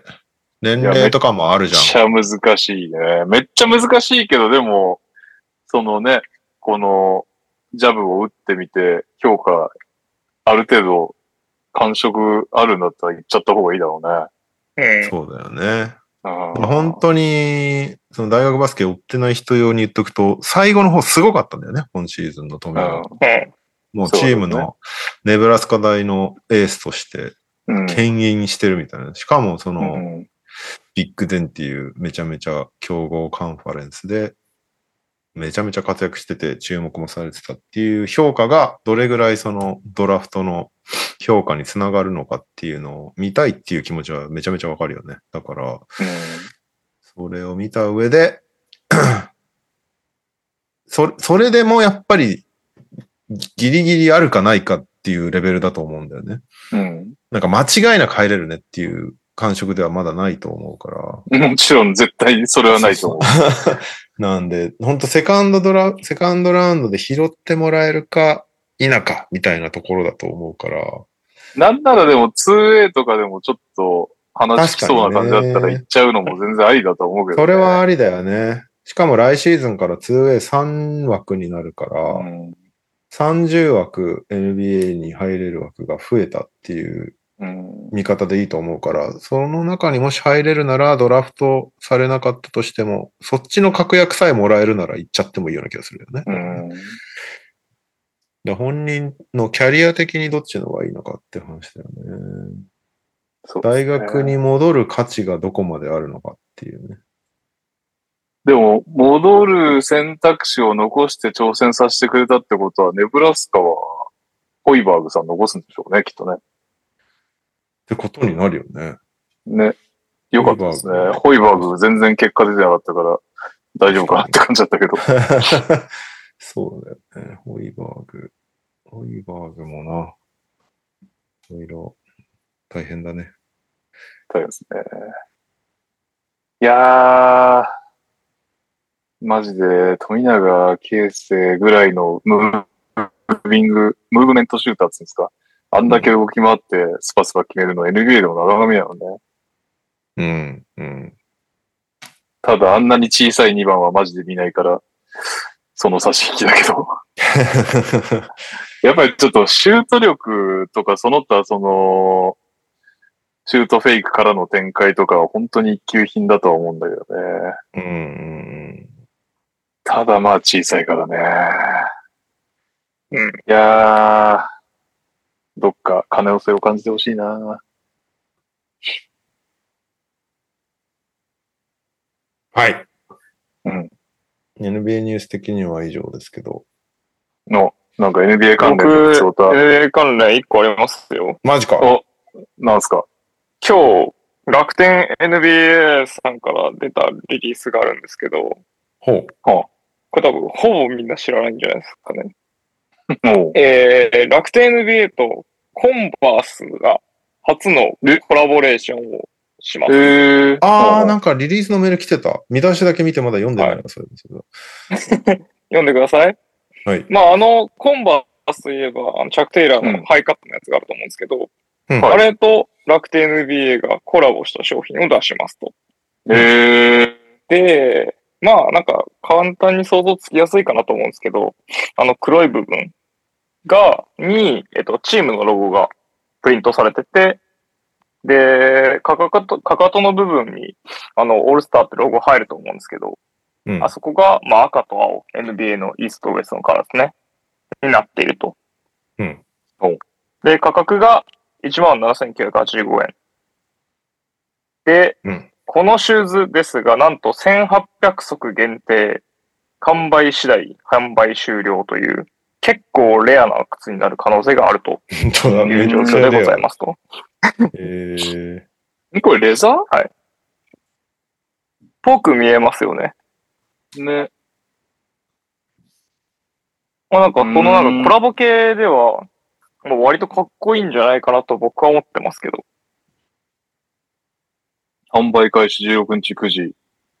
えー、まあ5月16日なんでまだちょっと先なんですけど、はい。これは意外と、あの、ニュースとして埋もれ気味ですが、注目されてもいいんじゃないかな ニュースでございました。いや、これどうなんだろう。シューズ好きとしては、オールスター NBA 楽天ハイっていう名前なんだね。すごい名前だな。名前めっちゃダサいですけどね。ね 言うな。いや、俺結構コンバースの、それこそオールスターのハイカット履いてるんだよね。入ってますよね。ああ、確かに履いてるイメージあるわ。そう、はい、履いてるんで、別にそこにあってもいいんだけど、なんかね、すべての、これだけじゃないんだけど、すべての、いや、これちょっと惹かれてなくもないんだけど、なんか全チームのロゴ入ってる系のグッズってあんまり響いた試しがないんだよあ、もう別にうん僕もそんな響かないですけど。な。もう、メンフィスだけだったら確実に買うじゃないですか。はいはいはい。うんもうほぼ、はいほぼ確実に。まあ、買えないまでも応募するじゃないですか。メンフィスはちゃんと入っ、あ、入ってんのか。入ってんのか。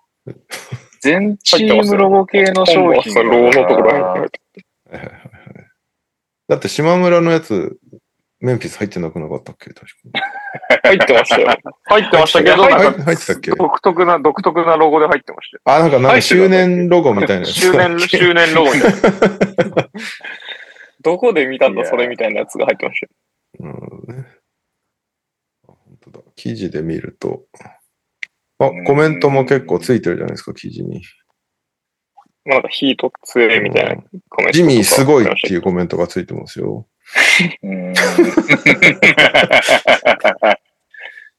うん楽天のコメントっぽい感じですね。うん。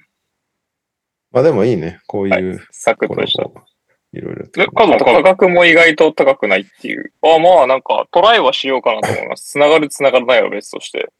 うん。この前なんかデニムのジャケットあったじゃないですか。5万ぐらいの。ああ、はいはいはい。あれと比べれば、まあ別に使い勝手もいいかなと思いますし。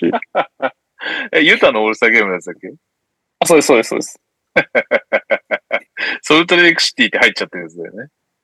そうです、そうです。あれ、売れたんかな？売り切ったのかな？わかんないですけど。ちょレオさん結構いい値段だったね。いや5万ぐらいですよ。確か。5万円めっちゃ高かったバーオール自体はまあ、まあまあまあね、カバーオール5万円いい値段だけどね。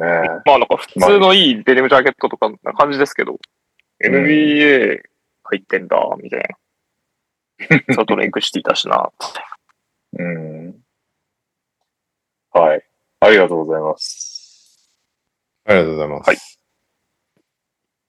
はい。えー、日本ニュースは、ごめんなさいね。僕そんなに終えてないんですけど、B リーグのあチャンピオンシップ。一応おー NBA の、なんかはい。どうぞ。別にこれ読みたい、読みたいやつじゃないんだけど。えーアトムの子供さん。えープレイオフ、クマさんたちには申し訳ありませんが、日本人選手を追いかけていて、良かった気持ちのアトムの子供です。うるさいわ。日本日本人選手を追いかけて、ウィザーズから八村君が移籍し、えールイロスになりながらロスのチームは、八村君を重用してくれているのかどうなのか分からず疑心暗鬼になっていたレギュラーシーズンでした。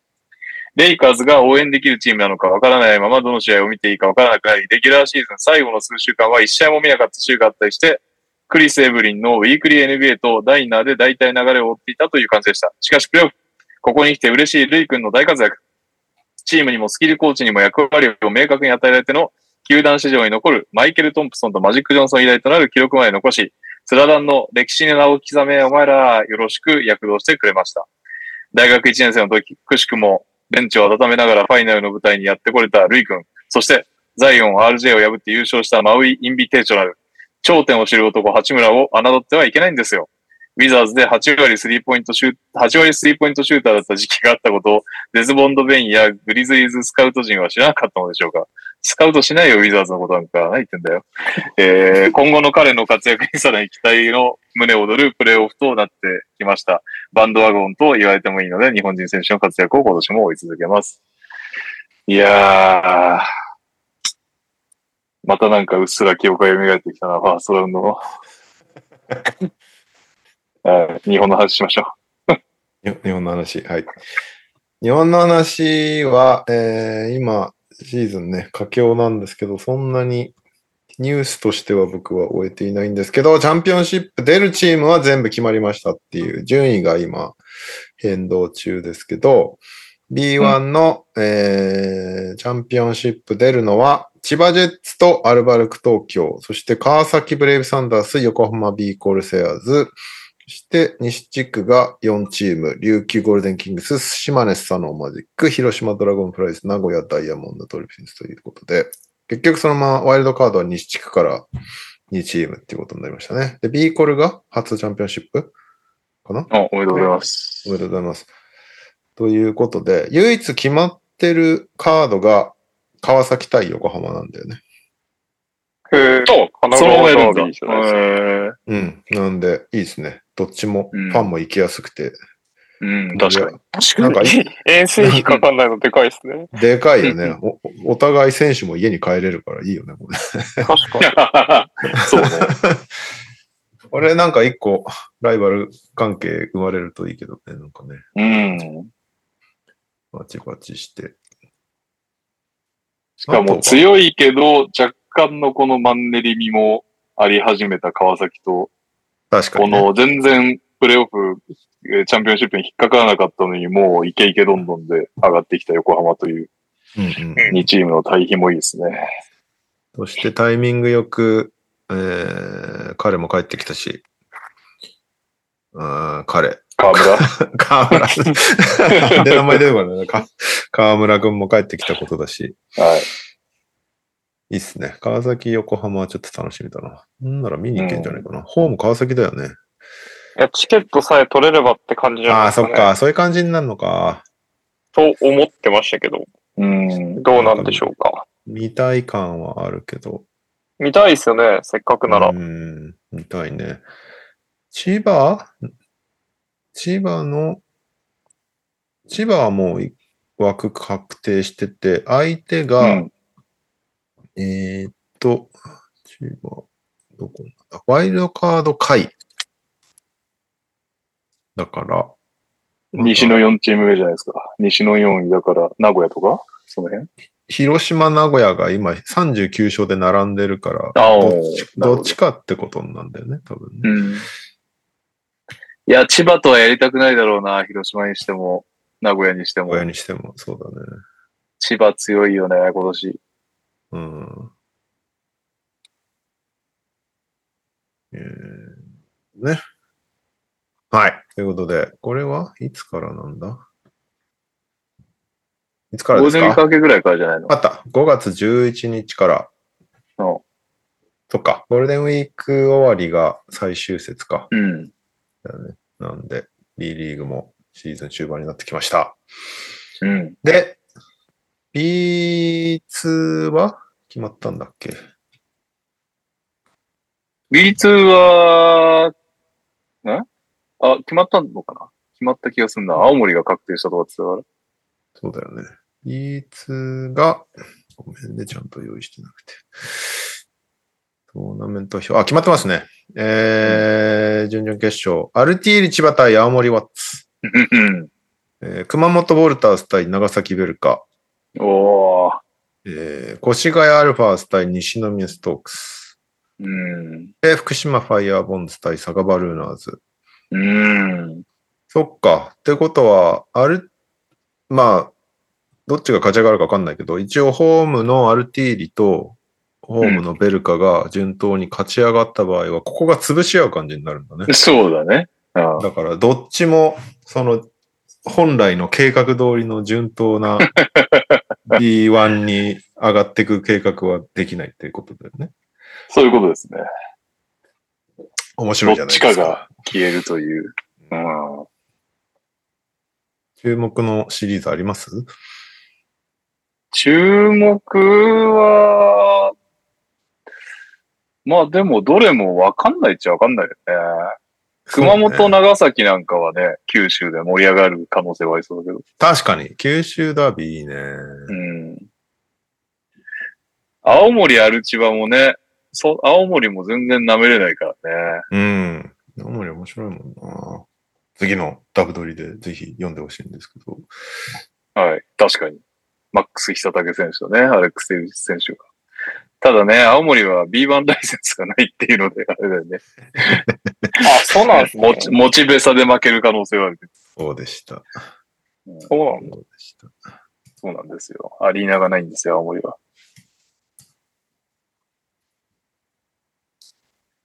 あれ？さっきまで開いてた Twitch のブラウザーがなかっ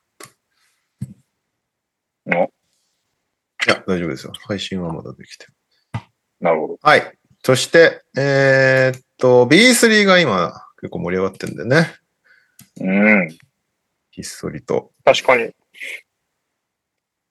B3 が絶賛プレイオフ中でして、えー、岩手ビッグブルーズがトヨタゴーススコーピオンズに勝ってセミファイナル出場。そして、我らが横浜エクセレンスが鹿児島レブナイズにアップセットうん。2連勝、準決勝上がりましたね。頑張れ石田。いやー、正念場。次が優勝候補岩手と。そうだよね。岩手がやっぱ強いからね。うん。そして、逆側は、埼玉ブロンコス、トライフープ、岡山は、あ、でもこれ先週言ったか。埼玉ブロンコスが勝ち上がりました。で、ベルテックス静岡が東京ユナイテッドに勝ち上がっ勝ってるんで、うん。埼玉対静岡ですね。うん。全体的に東寄りな B3 プレイオフになりました。いや、そうね。そっちは埼玉のが強いと踏んではいるんだけどな。どうなんだろうな。うん、横浜岩手はね、結構その、岩手はまあ完成度は高いんだけど、横浜もやっぱ個人技はすごいかはいはいはい。間に合ったね。よかったね。確かに。最初に芝ちゃんが見に行った時、なんだあれっつって帰ってきたから。ひどかったけど。でも結構まだピークさん、あの、わがまま、わがままボディのままやられてますけど。あ やっぱそうっすよね。結構、いやかなりないなって思って。かなりあのまんまで、あのまんま点取るからね。まあ確かに。プレイオフ、エクセレンス見に行きたいんだけど、行けないんだよな、日程的に。岩手、岩手。あ、そっか。そもそも、そもそも岩手でやってんのか。うん。いや、だから岩手金曜日って朝飛行機かなんかで水戸に来てくれれば。無理でしょ。え、だって同日だよ、試合。ああ、ダメじゃん。うん。もし参戦まで行けば月曜日。なるほどうん。いやーこれ、岩手に勝ったら、エクセレンスは横浜に帰ってきたりしないんですか？ファイナル的なの。帰ってくる。あ、帰ってくる。ああ、埼玉が放棄してるはず、確か。そうそうそうそう。放棄ってなんですか？ホーム。ホーム開催権いらないですっていう。それどどういうあれなの？男男気的なあれですかそれとも、あの、なんかいやいや、施体育館の確保はでき、いや、そうだね。あそうに確保できなかったところで。ああ、なるほどね。うん、おそらく。決勝行ったら、まあ、チケット取れんのかよくわかってないですけど、見たいですね、さすがに。応援、みんなで行きたいですね。そうね。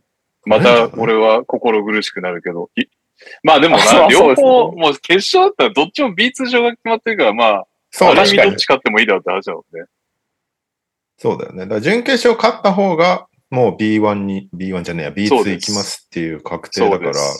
決勝がなんかちょっと消化試合感あるんだよね。あそうですね。うん。うんそれはそう。だから、本当に一番重要な対戦がこの準決勝っていう感じで、だから多分今週末ですね。うん。うんエクセレンス買ってほしいですね。いや、勝ってほしいね。石田の髪の色が黒く戻る瞬間を見たいな、勝って。昇格決まったら黒く戻ってあれ。白髪がうわーってこうやって見える。すごいアニメーションの髪み、たいなモード入るかもしれないですね。アニメーションのエフェクトでこうだんだん見たいな、その瞬間。いやー。まあでも、鹿児島もトンチンカンなバスケしてたからな。なんかわかんないけど。横浜でも浮き足立ってはいなかったですね。とりあえずアウェーのプレイオフでも。ちゃんとちゃんとミスマッチがあったら逃さずに攻めるとか。なんかこう、ちゃんと普通に戦えて、浮き足だったりね。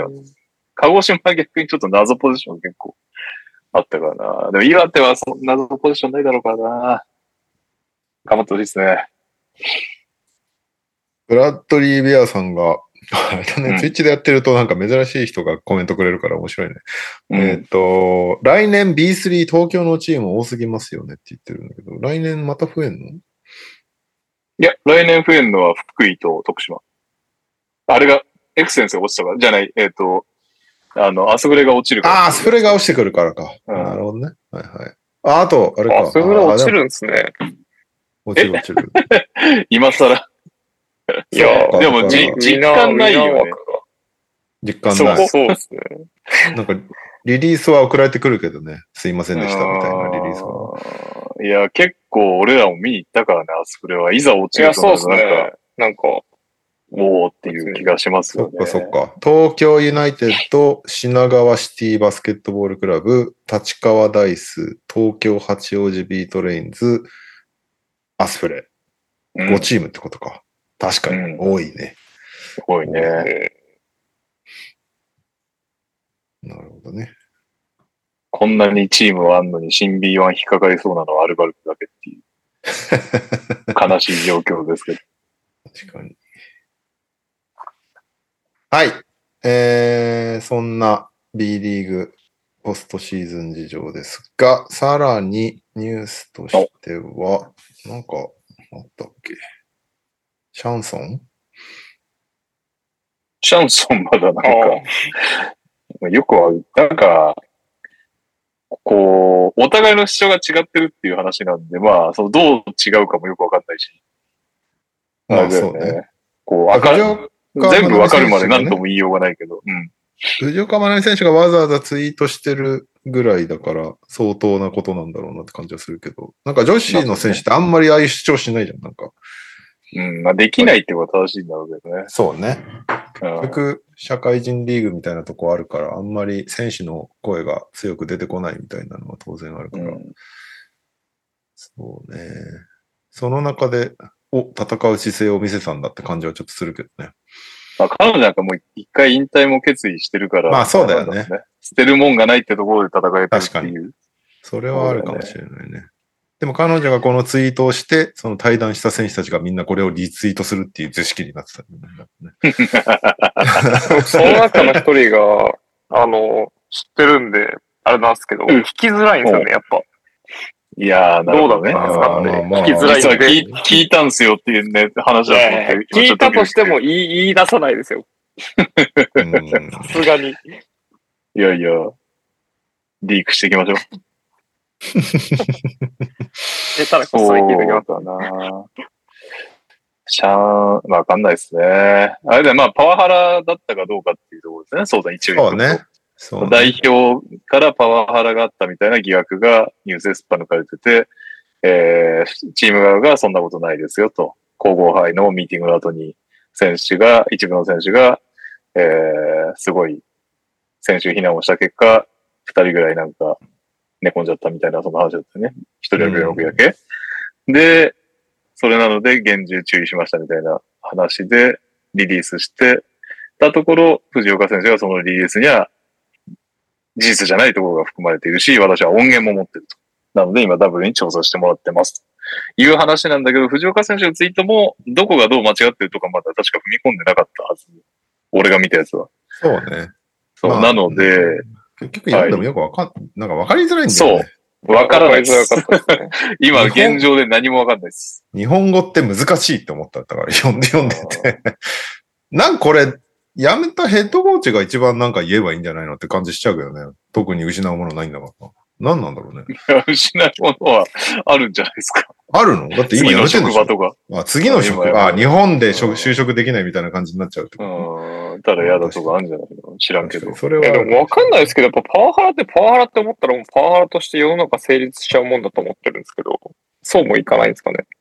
まあだから音声がどの程度かだよね。そうまね。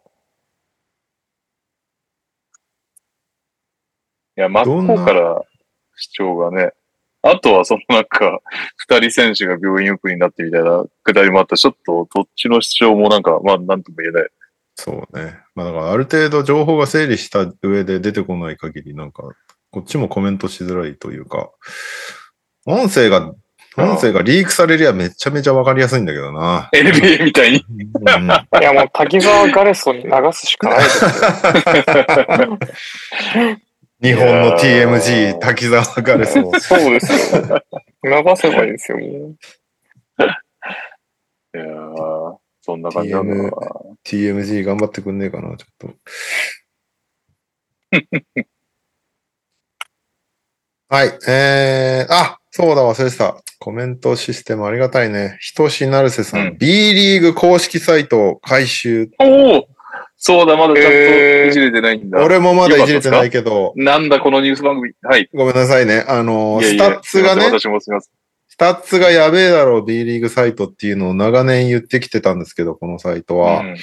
えー佐々木クリスさん、あの佐々木クリスさんがツイートしてたんですけども、ようやくアドバンススタッツが見れるようになったということで、うん。ちょっとこれ今、ああ、そっか。ちょっとはごめんなさいね。配信見てる人は見れないと思うんですけど、ズームで共有しますね。ってことは誰も見れないですよね。えーいや、ズーム、うんまあ、流したらしょうがない。えーこれで、は多分、B リーグの今、スタッツサイトを見てるんですけども、ここにね、たはいはいはいあのプルダウンでデータ平均っていうのがあって、これをクリックすると、これ、詳細っていうのが出てきて、詳細を押すとどうなるんだ？あ、ほら、ちょっとアドバンススタッツが出てくるんですよ。はいはいはい。セカンドチャンスポイント、ファストブレイクポイント、ペイント内得点とか、あの、パーセント系 EFG とか TS とか、うんうんレーティングがないのレーティング？あ、チームの方うん。ありますね、最後に。あ、あるか、あるか。うん。まあ、あと、オフェンシブリバウンドパーセンテージとか、あの、フォーファクター系とかも全部あるし、っていうことで、ようやっと全部出てきましたって感じですね。う。うんんついに、ついに、ついに。シーズン終盤にして、なんでこのタイミングだったんだろうな。ちょっと不思議ではありますけど、まあでも、ないよりかは全然いいので、ようやくそうですね。P リーグのサイトが見れるものになりましたっていう感じですね。ショットチャートもある。ショットチャートもあんの？うん。下の方に。あ、ジャック・クリーとか多分押して、ああ、なるほどね。じゃあ、くく押してスクロールしていくと、あ、これか。ウェ本当だ。ーショットチャートありありますね。ちゃんと。ジャック・クーリートップからのスリーポイント100%。100%! おそらく1本でしょ 何本かは出ねえのか、これ。あ、何本か出ないですね、これ。う。でも違う。100%で、そこを2分、な、ん ?2 本、あ、違うか。わ、出ないな。1分の1か2分。あ、でも2分の2か。他で打ってないから。何で見てるそれはでも、え？トニーさんの頭の中22 23の計算上じゃないですか。いやいや、22、23のスリーポイントが7分の2でしょ？で、7分100%のとこしかないから、他が、のパーセンテージがなってるスリーポイントがないから、こここが2分の2ってことね。2で、左ウィングから5分の0。それはでも7分の2だからこそ計算できただけの話だよね。あとごめん、見逃してたけど、あれですね、サークルからやけくそなシュートを打ってます。これ、センターあサークルから1本打ってる。なるほど。じゃあこれが1分の0とかだろうね。きっとねそういうこと。まだ伸びしろがありますね。そう、まだ、まだまだ伸びしろはありますけれども、前よりはこれであれですね、まあ改善されたし、トラッキングデータとかやってほしいね、早くね。そうね。トラッキングどうせ、あれと提携してるわけだからね、シナジーと。まあでもあれは、会場のカメラ数とかにも影響してくるからね、結構ね。あ、でも B マン提携してんだよね、確か。違ったああ、でもあれか。パス数とかはね、手計算で別にできるのか。ということで、ようやくようやく我々がずっと言い続けてきたスタッツなんとか性がなんとかうな,、ん。なってきましたっていう、これで、ね。ようやく、あれですね、バスライの実況さんも平均得点1位なので得点力が高いみたいな寝ぼけた話に 確かに。すいますね。ちゃんちゃんとレーティングを言ってくちゃんれるように。とレーティングで相当できるようになりましたからね。うん。それはすごいですね。ていうか、ここのパッとしたネットレーティングで千葉がダントツですね。えぐいね。オフェンスレーティングもディフェンスレーティングも1位だからね。そんなチームある？ネットは？ネットも18.2で圧ダントツじゃんん。うん2位が名古屋ダイヤモンドドルブス11.6。うん逆に名古屋は負けすぎてる。このネットレーティングの割に。ディフェンスすごいけど、オフェンスダメってチームどこなんだああ、新州か。うん。なるほど。まあまあ、こういうのがね、公式でパッと見できるようになったのはいいよね。うんまあ、なんか、他にもね、そういうサイトはいろいろあったんあいろいろはないか。1、2個あったんだけど、はい。それが公式でできるようになったっていうのは、ようやくスタッツがもうちょい B リーグでも重視されるようになるんじゃないかっていう朗報として受。け取りたいと思います。うん。ありがとう、B リーグ。ありがとうございます。はい。うん僕は、なんかもうあとはよくわかってないんで、リスナーさんの投稿には向かってこんにちは、こんばんは、りごです。それでは行きますか。今週の秋田、彼なくし、今の秋田は作れない。現場復帰、前田健三。えー、エリゴーナイト15本目が先日公開されました。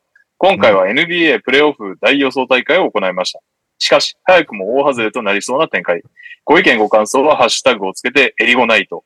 えー、私も、俺も出たいという方は、エリゴーまで直接 DM ください。えー、すごいですね。エリゴーさん、ちょうど奇跡的にツイッチで確かに。配信今、今、生配信1686人。1686人がエリゴナイトという単語を初めて聞いたということでね。いつもと違う層に届けられてますね。まだ確かに15回しかやってないんだ。もっとやってるんだと思ってた。月 1? ぐらいってこと？普段はだってミケルが喋るよね、この番組。うん。はい、ということで、出たいと言えば出れるらしいので、直接 DM してあげてください。えー、こんばんは、土井健です？今週の川崎のコーナーへ投稿です。まずは、先週の投稿について訂正です。先週はアウェーが続くと言ってしまいましたが、週末の三円戦はホーム轟での試合でした。脱いでお詫びします。うっせえわ。それでは今週分の投稿です。やりました !3 年ぶりの地区優勝。残りは2節、怪我なく乗り切る。川崎から以上です。あー川崎もね、リーグ優勝できそうでできないが続いてるからね。そうだよね。まだコアメンバー残ってるうちにやりたいのが悲願でしょうが、果たして。オリミラです。今週のエクセレンスへの投稿です。鹿児島に2連勝してセミファイナル。岩手に勝って Go4B2。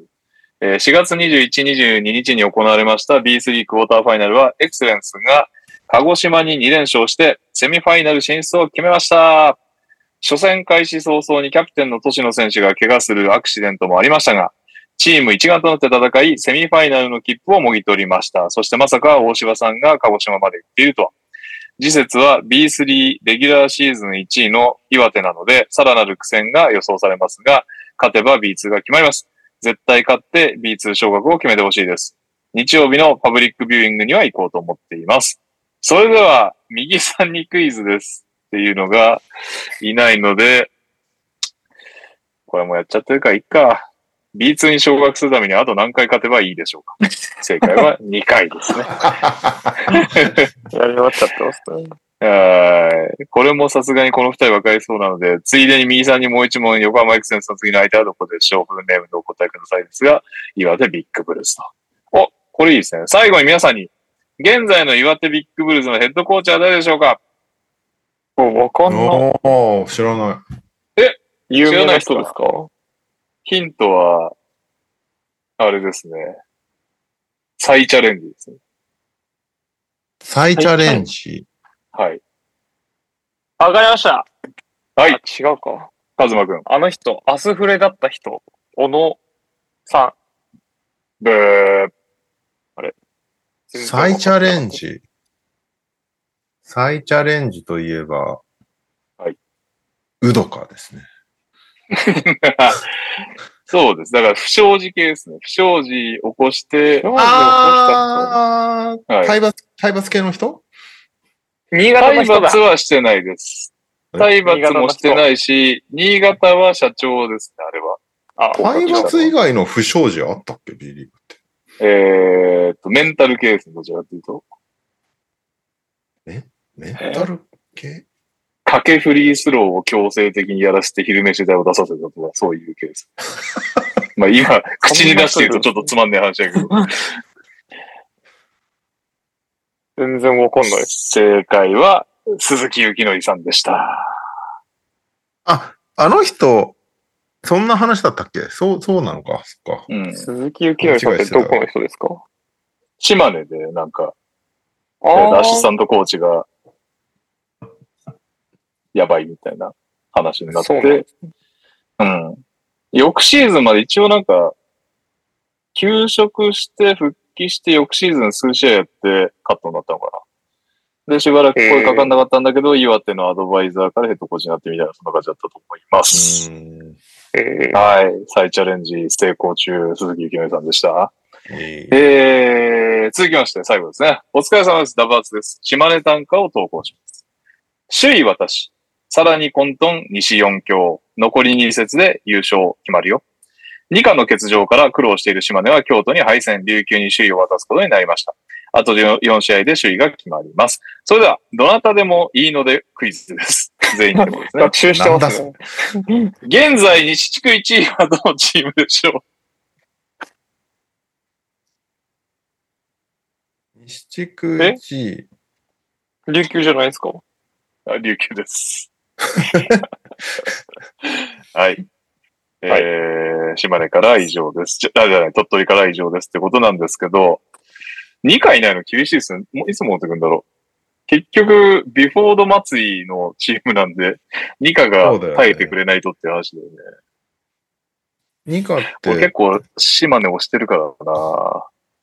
そんなにあれな感じ？いや、怪我の内容わかんなかった。でも、全地も書いてなかった気もする。うん。か。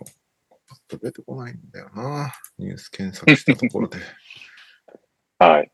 ということで、検索していただいてる間にこのコーナー行きましょう。俺がウィナーだイエーイえーということで、初めてね、えー聞いてくださってる皆さんのために言っておきますと、我々、マークトナイト NTR のメンバーが、B リーグのスポーツくじ、ウィナーをね、毎週、まあ、1000円以上購入して、その結果を報告するコーナーです。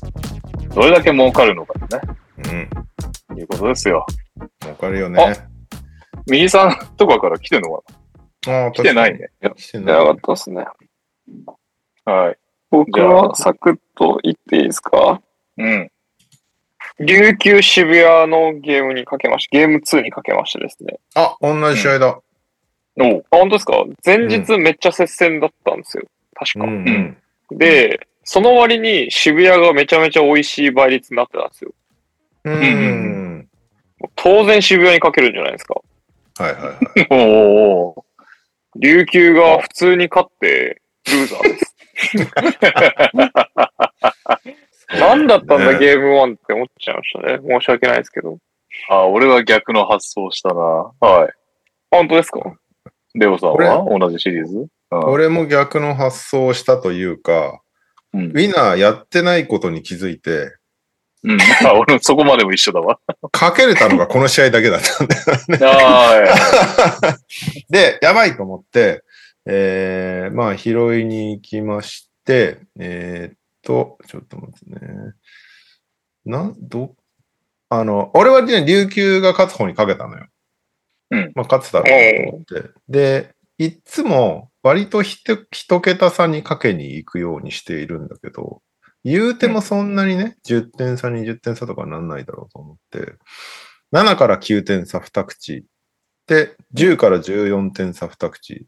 で、まあ、下手したら琉球がバーンっていく可能性もあることを考えて、20から24点差1口っていうのを買ってみたんだけど、い。うん。まあ結果6点差だったんで、ダメです。まあ、間が抜けるよりはね、悔しさが。いやいついつも通り一桁だけを買うっていうのをやればよかったって後悔しました。私、大柴もかけ忘れてて、うわーっと思って23日日曜日の千葉対群馬にかけました。で。こちらは逆、カズマと逆の発想で、前日千葉と群馬が競ったんですけど、うん。まあ、はいレーティングとか考えたら、そんなの2試合連続で起きるわけねえだろうと思って、千葉勝利かけまして、はいはいはい。で、えーっと、まあ、ここから右3方式で一番売れてるやつまず見て、3.2倍っていうのが一番売れてるので、それが10点から14点差。ここに2口かけて、その次に売れてた15から19点差。これも3.6倍とかで2口。うんで、残った1口は千葉ジェッツ勝利1から3点差が8.5倍ということだったので、ここはちょっと美味しかろうと。そこにベットしたんですが、うん。いや、さすがですよ。右利き理論。ずっとね、千葉が圧倒する試合展開。残り2分21秒、ターズスキー選手のダンク。爆発ですよ。19点差とウィナー圏内になり、うん。ほ、ほぼウィナーでした。なんだそれ。残り2分ぐらいまでウィナーでした。そっから、いや、そっから普通は、毎週そんなんばっかりじゃん。しまったいやー、勝てないのよね。なんかね、普通さ、最後、千葉がメンバーを落として、ちょっと詰まって、俺の圏内に入ってくるやつじゃんと思ってたんですけどね。離されるっていうね、残り2分で。25点ぐらいに。はい。というわけでね、これはプレイオフも、全員ルーザー、プレイオフも続くんでしょうね。プレイオフもあんの？ウィナーって。わかりません。シリーズ予想とかあんのかな？どどういう感じなんだろうね。一試合ごとなんじゃないの？さすがに。開幕前にゆ優勝予想とかなかったっけ？やんなかあ、あっったたあったあったあった。やってないけど。どうなんだろうね。シリーズごと予想とかあんのかな？どれぐらい展開するんだろうこの、きっと、ものすごく。これだけ、売れているウィナー。いやいやいや、これだけね、売り上げ上がんないと、手こ入れはしたいところでしょうけどね。そうだよね。あーはい。果たしてどうなるのやら。今週末我々はもう決まってるから、つくば秋田にかけるって。どうする？茨城秋田ね。あ、茨城か。茨城秋田。両方やる？土日。うーん。まあ両方やってもいいですよまあ。でも、その、き来てくれるお客さん的にはやってる方が面白いよね、どっちもね、きっとね。あ、そっか、ウィナーの話しなきゃいけないのか。ライブでトークショーやるからね。まあ別にやってもらう必要はないんだけど、我々はいや、やるでもむしろ全員でやってたらめっちゃ面白いんじゃないですか。いや、そうだから、あの、さ別に、さ誘おうかなとは思ってろんできないと思いますけど。誘おうかなとは思ってる。絶対面白いから、はいはい。絶対面白いですよ。少なくとも俺と柴ちゃんはかけるから、皆さんもどうぞ的な感じで。はい。かけるって言っちゃいけないんだよね、まあきっとこれはね。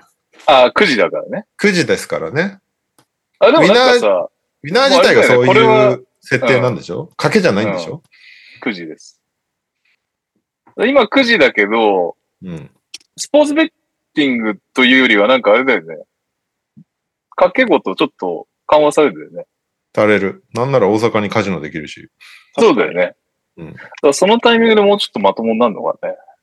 そうなってほしいけどね。なんかそれこそ、うん今、まあ NBA もちょっと問題化されてるけど、選手のパーレイとか、あの、誰が何点取るとか、何リバウンド以上取るみたいな、細かいレベルでかけれるようになると、この番組も面白いような気がするけど。うん。あのさ、よく向こうのポッドキャストでさ、賭けのサイトとかがさ、宣伝を出してんだけど、絶対にさ、ギャンブリングプロブレムを抱えたらここに電話してくれみたいなそこまでして、宣伝はして、広告の後に、広告と同じぐらいの長さで、あの、注意喚起をするっていうのが、お約束事みたいな感じ。悪いわ。いやでも本当にだってさ、MQ さんとメンフィスに試合見に行った時に、隣の人がブルックスのスリーポイントかなんかにかけてて、うんずっとそれに関するヤジばっかり飛ばしてたからね。なんか、いくらかけたんだろうってぐらい、ずっと怒ってた。っていう感じになるから、気をつけないといけないけど、でうも、ん盛り上がるよね、やっぱりね。うん、いや、盛り上がると思いますよ。前回の茨城仙台の感じからするとね。うん。ですね。はい。ということで、ウィナーはとても楽しいくじですよ。皆さん、購入されていかがですか？そうだった。そうだった。スポスポンサーもらおうっていう話だった。勝てるとは言ってないですが。はい。いいなというわけで、ふつおたでございます。皆さんこんばんは、平井大輔です。先週はエンディングで分かりづらい投稿をしてしまい混乱させてすいませんでした。きちんと説明しますと、以前から話が面白いなと思っているニコニコ動画配信者の男性がいまして、その方が主催する漫画や映画、音楽などが好きな方を集めて、文化的な交流とイベント企画活動を目的とするサロンに参加することにしたという話でした。えー気になる異性が主催するからという気持ち悪い話ではないので安心してください。ちなみに先日1回目に参加して自己紹介をしてきたのですが、年齢層は20代から50代の男子7割、女子3割、41名。うん。参加者の職職職業は普通の方だと会社員、主婦、介護士、農家、アパレル店員、転職エージェント、グラフィックデザイナーなど、パンチの効いてる組組だと、ドワンゴでニコニコ動画の運営をやっている人、映画やテレビの小道具制作会社の社員、えー。デビューしたての漫画家、銀座の百貨店などのに作品が飾られている編み物アーティスト、ブレイクダンサーが得意なイケメン弁護士、医療器具の仲卸会社の社長、医療向け AI 開発者、えー。IT 関連の企業コンサルや投資事業で財をなし、60万円に隠居中の方、えー。元財閥系大手で発電所や戦車の部品を製造する部門に勤めていた方などがいました。すご。い。活動内容ですが、これから何をするか未定、目標も特になく、半年でどこまで面白いことをやれるか、みんなで作り上げていくということでした。これからどうなるかわかりませんが、めちゃくちゃ面白いメンバーは揃いました。現場からは以上です。へー、すごいね。いろんな人集まったのね。んニコニコ動画配信者。そんな詳細な自己紹介がみんなあったんだ。ってことだね。確かに。やりますか？茨城でも。詳細な自己紹介。やる？俺、俺が自分の自己紹介 ちゃんと分かってないのに。ツタヤでバイトしながら劇中音楽を書いてました。そっからやんの？生い立ちから、はい。というわけで、エンディングでございます。あ、エンディングは、大丈夫？やっときます？ああ、やっとく。せっかく何聞いてんの？1880人も聞いてるマジでですか緊張しちゃうな。そんなにまとめてなかったんですが、いきますか。マンスリーディズニーイエーイ忘れてたよ。ね、NBA ポッドキャストなのに、ディズニーに関して定期的に情報をお届けするコーナーいやいや、完全な不定期でしょ。確かに定期的ではないな。はい、あの、ディズニーリゾート、ディズニーリゾートですね。今年度4月16日、15日か。もちまして40周年のイベントが始まりました。おめでとうございます。イエーイおめでとうございますおめでとうございます。うちの浦安生まれの妻と同い年のディズニーディズニーランド。うん、なるほど。はい。で私ですね、あのーまあ、16日日曜日と17日月曜日ディズニーランドに行ってまいりまして、うんあのメインイベントであるパレードをまず鑑賞したんですよ。はいうんうん、で、この前の日曜日ですね、母親からいきなり LINE が来て、どうしてもディズニーのショーが見たいと。うんで、結構待つのを覚悟してるけど、から一人では行きたくないと。どうか付き合ってくれと言われまして、この前の日曜日もディズニーに行くという、2週間でへー仲いいディズニーランドに行ってまいりました。なんとなくインスタかなんかで見た気もするわ。そうですね。はい？なんですか？いや、お母さん若そうだなと思って。さ あ、まあ、そんなに別に若くはない51とか2くらいですかね、多分。うん、51に若いですね。若いですね。その結果何が起こるかと言いますと、僕、ディズニーランドの40周年を基本的に全て楽しみ切ってしまったということが起こりましてですね、1年間通してのイベントなんですが、まず一旦今出てるものは食べ物も含めて、ほぼほぼ制覇したという感じでこれもす。すごいね。食べ物も含めてすごいね。そのために行ってるんで、この2週間ぐらいは。はいで何が良かった？うん。何が良かった？そこですよね、やっぱり気になるところは。うんあの、ね。この40周年のキャッチコピーみたいなのがあるんですよ。あ、プロモーションの。ああ、四十にして惑わずみたいなやつ？待ってください。ずっと待ってたっていうキャッチコピーが結構あるんですよ。あの、負ける、負けるな、負けるな四十肩みたいなやつ。いや、違います。ずっと待ってたです。ずっと待ってた。ずっと待ってた？うんはい待ってた？何にかかってるこれって、僕何の、はい何なんだろうなって正直思ってたんですよ。ずっと待ってた、うんいや、何を待ってたのよと。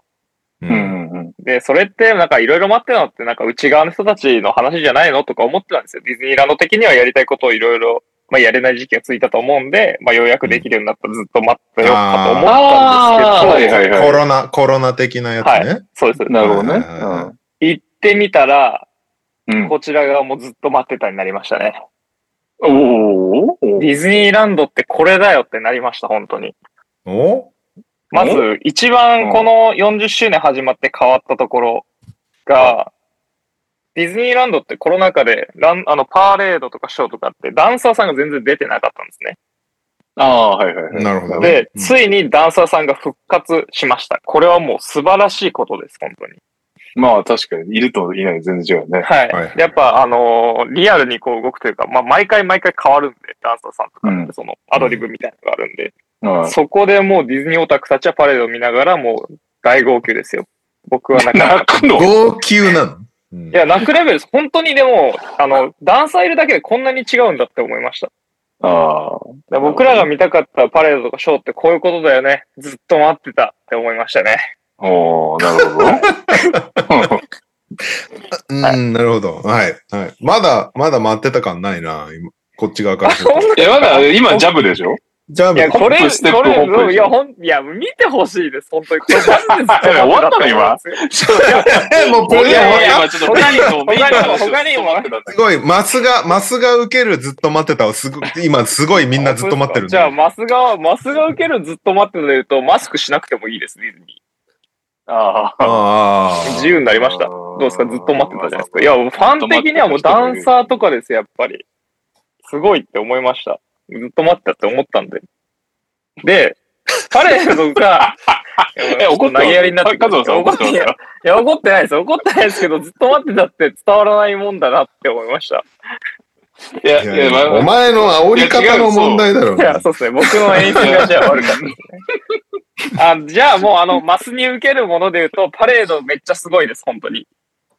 うん、うん。あの、ダンサーさんがいるとかはもちろんそうなんですけど、あの、フローはト、あるじゃないですか。もうありますね。はい。うんあれのこの番クオリテ組で覚えたィが、こと。そうです、そうです。あれのクオリティがおそらく過去一なんじゃないかって言われてます、ね。おー。えー、そうなんだ。で、まあ、あの、何が違うかって、今までのフロートって結構ダンサーさんとかが、まあ、ちょこちょこ乗ってたりしたんですけど、もう一台一台のフロートの、その、なんていうんですかね、作品の作り込み方、もう世界観が溢れ出てるんですよ。うん。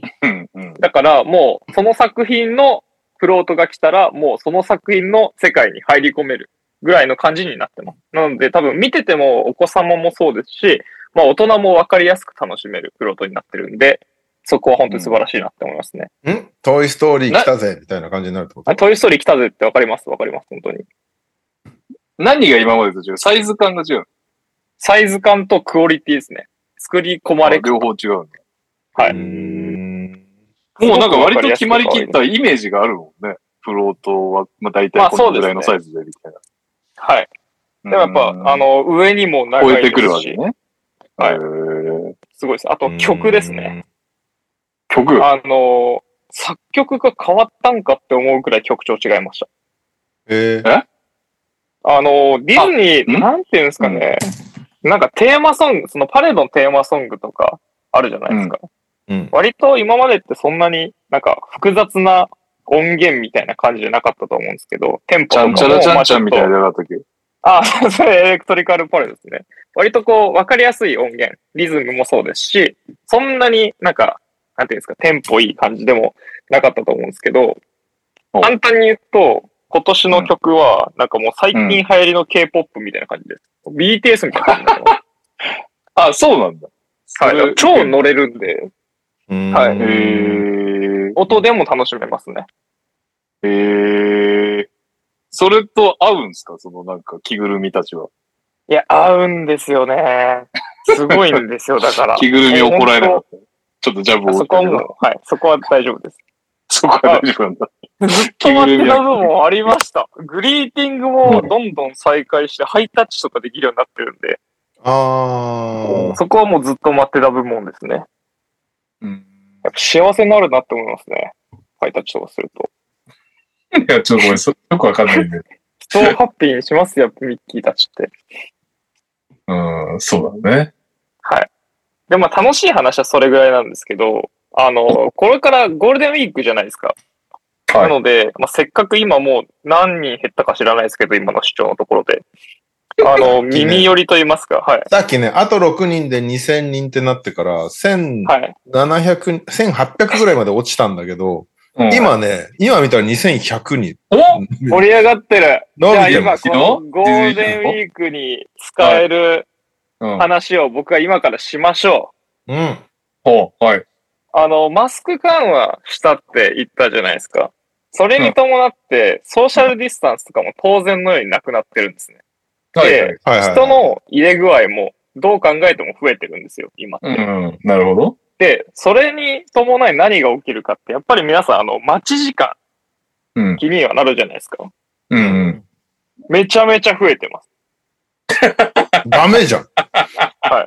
だから、これって覚悟しないで行くと結構きついじゃないですか。ああ、なるほど、ね。コロナ禍にコロナ禍に行ってた人たちはディズニー空いてるからね、みたいな感じあそうですそうですと痛い目に遭うよめちゃめちゃスムーズに乗れるしな、とかって思って行ってると、まあうんショッキングだと思うんで、先に言いますけど、普通に混んでます。美女と野獣とかの解決策ございます。こちら用意しておりますよ。おさすがそうなんだ。確かにね、美女と野獣は、うはい。俺この間ね、雨降ってる時に行ったんだけど、雨降ってる時に行っても並んでたから、ダメだっつってうん乗んなかった。はいはい。へーで、美女と野獣とかを例に出すと、あの、開園早々とかって140分待ちとかになるんですよ。うーもう、ん、2時で間以上。140分ってまあ普通にコロナ前の混んでるアトラクションじゃないですか。うん。うん、なるほど。で、食べ物とかも開園早々ってワゴンフードにすら60分とか並ぶんですよ。マジで？そんな、ワゴンフードって、あのチポップコーンも、かでしょそうです、そうです。ポップコーンも30分とか並ぶんですよ。ええそこがやっぱディズニーの意味わからんところだよね。だから絶対に朝は諦めてくださいっていうのがポイントですね。あ、そこは捨てようっていう話ね、朝は。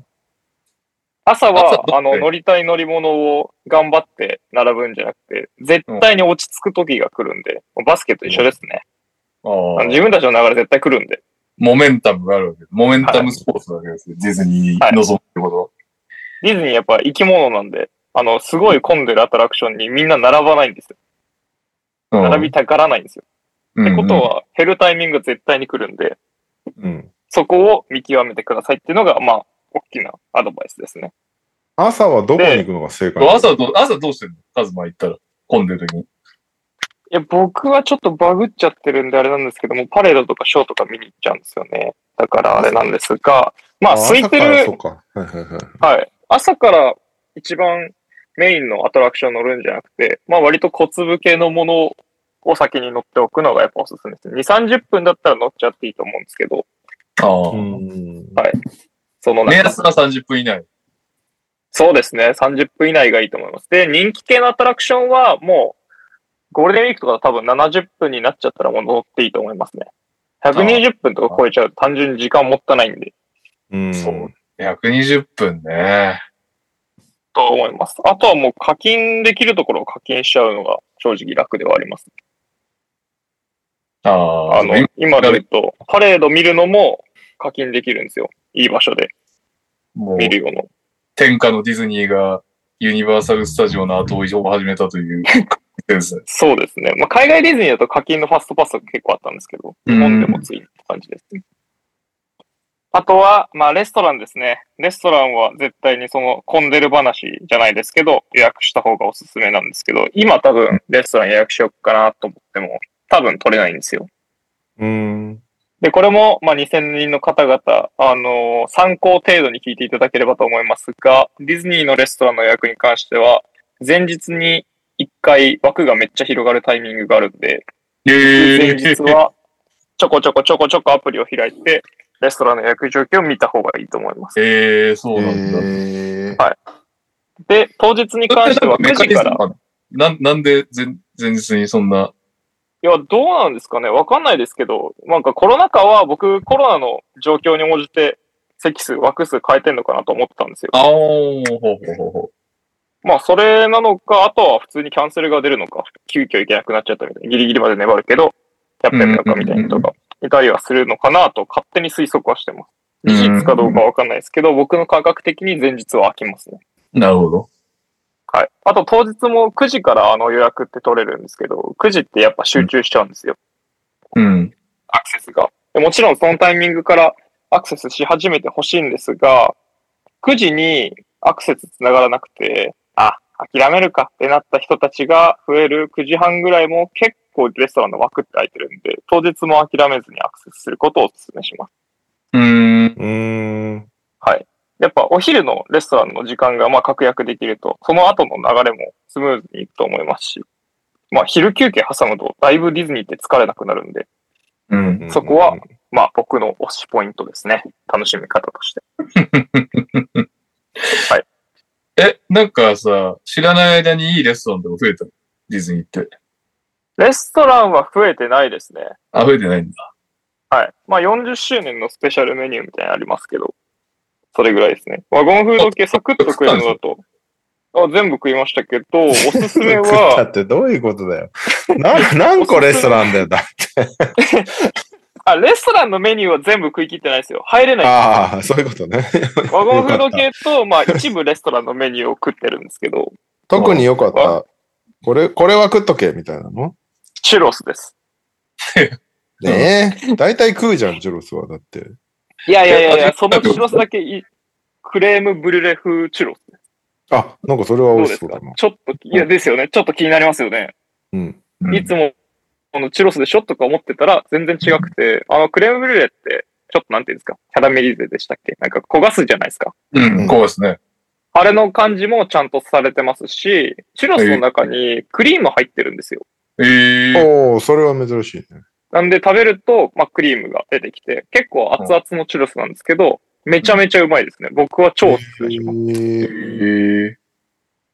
ただ、それも並ぶんで気をつけてくださいっていうのと、少しでも並びたくない方に関しては、売り場が2つあるんで、カリブの海賊の前の売り場じゃなくて、カントリーベアシアターの前の売り場に行ってくださいっていうことはお伝えできればと思います。すげえな結構この情報は、あれなんじゃない本当に貴重な人いいんじゃないの？いや、でかい人いると思うんですけどね、ご家族でとかなってくると、やっぱ待ち時間とか、多分なかなか食べ物買えないとか、お腹空いたってなると思うんですけど、ね。間違って NBA ポッドキャストでやってるってとこだけで、情報的には有用な。情報的にも、はい、地上波流してもいいんじゃないかと思いますけどね。じゃあ全くいらない情報として付け加えておくと、はい。えーは今、うちの次男が一番ハマってる曲がカントリーベアシアターですね。おそれで。毎、毎朝保育園に行くときに聞いてます。マントリビアシアターのいつのやつですか？あれってシーズンによって変わるんですよ。あ、そうそうなんだ。そうそう。なんか、ふ多分一番ジェネリックのやつをあ、はいはいはい。一番聞いてて、でも、この間クリスマスのやつが Apple Music に入ってるのを見つけて聞かしたら、すごいよ、喜んで聴いてたんで、最近季節外れのクリスマスソングをめっちゃ聴いてます。クリスマスバージョンいいですよね。です。はいなんで、次は C も行ったらレポートするんで、C も一応やってるんですよ。東京ディズニーリゾート40周年っていう言い方で。ああ、そういうことか。C は関係ないもんね、基本的には。できて、できてないもんね、40年前はね。あなので、引き続きちょっと定期的にえーこの情報を出していければと思います。ありがとうございます以上でござ。います。サブスクがね、2つ増えたよ、君が喋ってる間。おーあ、二人は言ってくれるのかな？ありがとうございます。よかったよかった。はい。というわけで、エンディングでございます。いいのかな？こんなんで。大丈夫ですか？ディズニーに関する質問とか来てないですか？コメント欄は。大丈夫ですね。えー質問は全く持ってきてないですね。なんかねでもねフォロワーが結構、フォローしましたっていう通知がいっぱい来てんのよ。おーいっぱい来てるけど、プラマイで増えてんの4、5人だから減ってる人が結構いるね。いやいや、ババの話人はもすんだと思ってきたら。いや、でもありがたいですよ。総じてでもプラスですから、今いや1800そうですよねフォロワーもいるから。ねライブで1800いるってすごいですよね。ライブは今ね、ディズニーの話でだいぶ減って、今1672人ですね。まあしょうがない。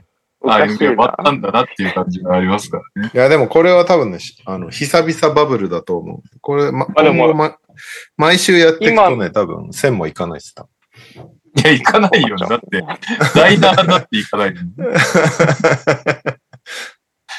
はい。やというわけでありがたいです。はい。これをご縁にね、えーポッドキャストでね。ぜひぜひ聞いてほしいですね。登録していただけるとありがたいです。ぜひぜひはい、というわけで、エンディングです。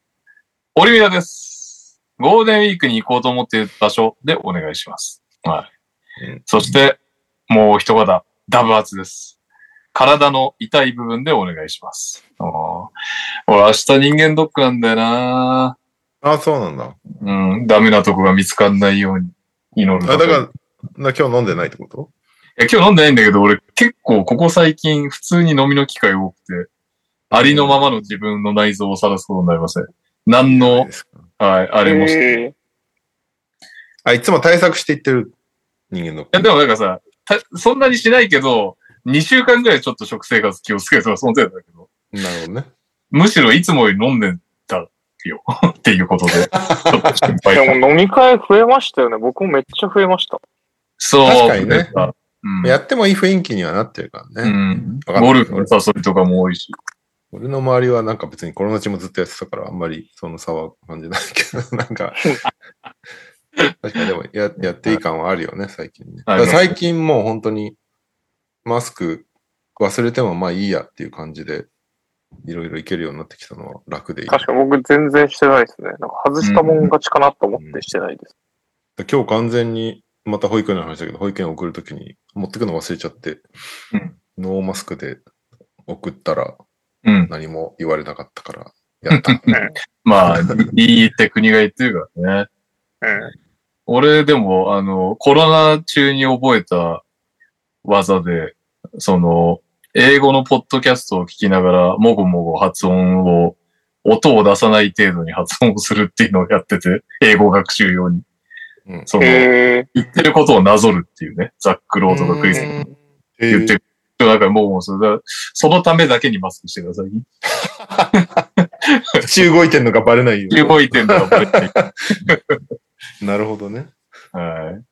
というわけで、なんだっけ？えっ、と、ゴールデンウィークに行こうと思ってるところ、体が痛い。そっか、二つか。ゴールデンウィークに行こうと思ってるとこはもう決まってっからな。僕も決まってますね。これ全員一緒になる可能性ありますね。ああ。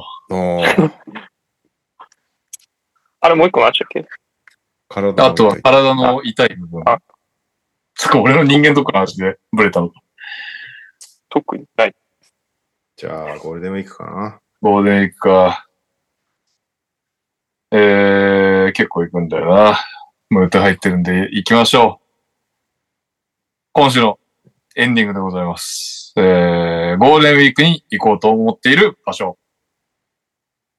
3、2、2、1。1。えーっと、水戸、長野、仙台。めっちゃ行くな。仙台。いや、水戸も行く。仙台。水戸も行くけど、仙台で全員揃うかと思ってここに来た。ぐだぐだじゃないですか、もう。そういうこと？そういうコーナーじゃないんだよ。はい。というわけで、たまたま聞いてくれた千何百人の人ありがとうございました。ありがとうございました。いい、うあげーあげ仙台はね、最終節ね、みんな行こうってるからね。そう。一個ひょっとしたら案件があっていけなくなる可能性あ、そうがか、そうか。ビレまだ決まっ決まってないのね、まだ。決まってないし、決まらないんじゃないのかな。どうなんだろうな。決まんのかな。はい。そう今週末からゴールデンウィークだもんね。そうなんですよ。伊藤に行きますよ、今週末。うん。行ってください。行きましょう。はい。じゃあ、お疲れ様でーす。お疲れお疲れ様でした。様です。2183人今聞いてます。ありがとうございますごい、ありがたい。ありがとうございます。申し訳ないな。ありがとうございます。ありがとうございまし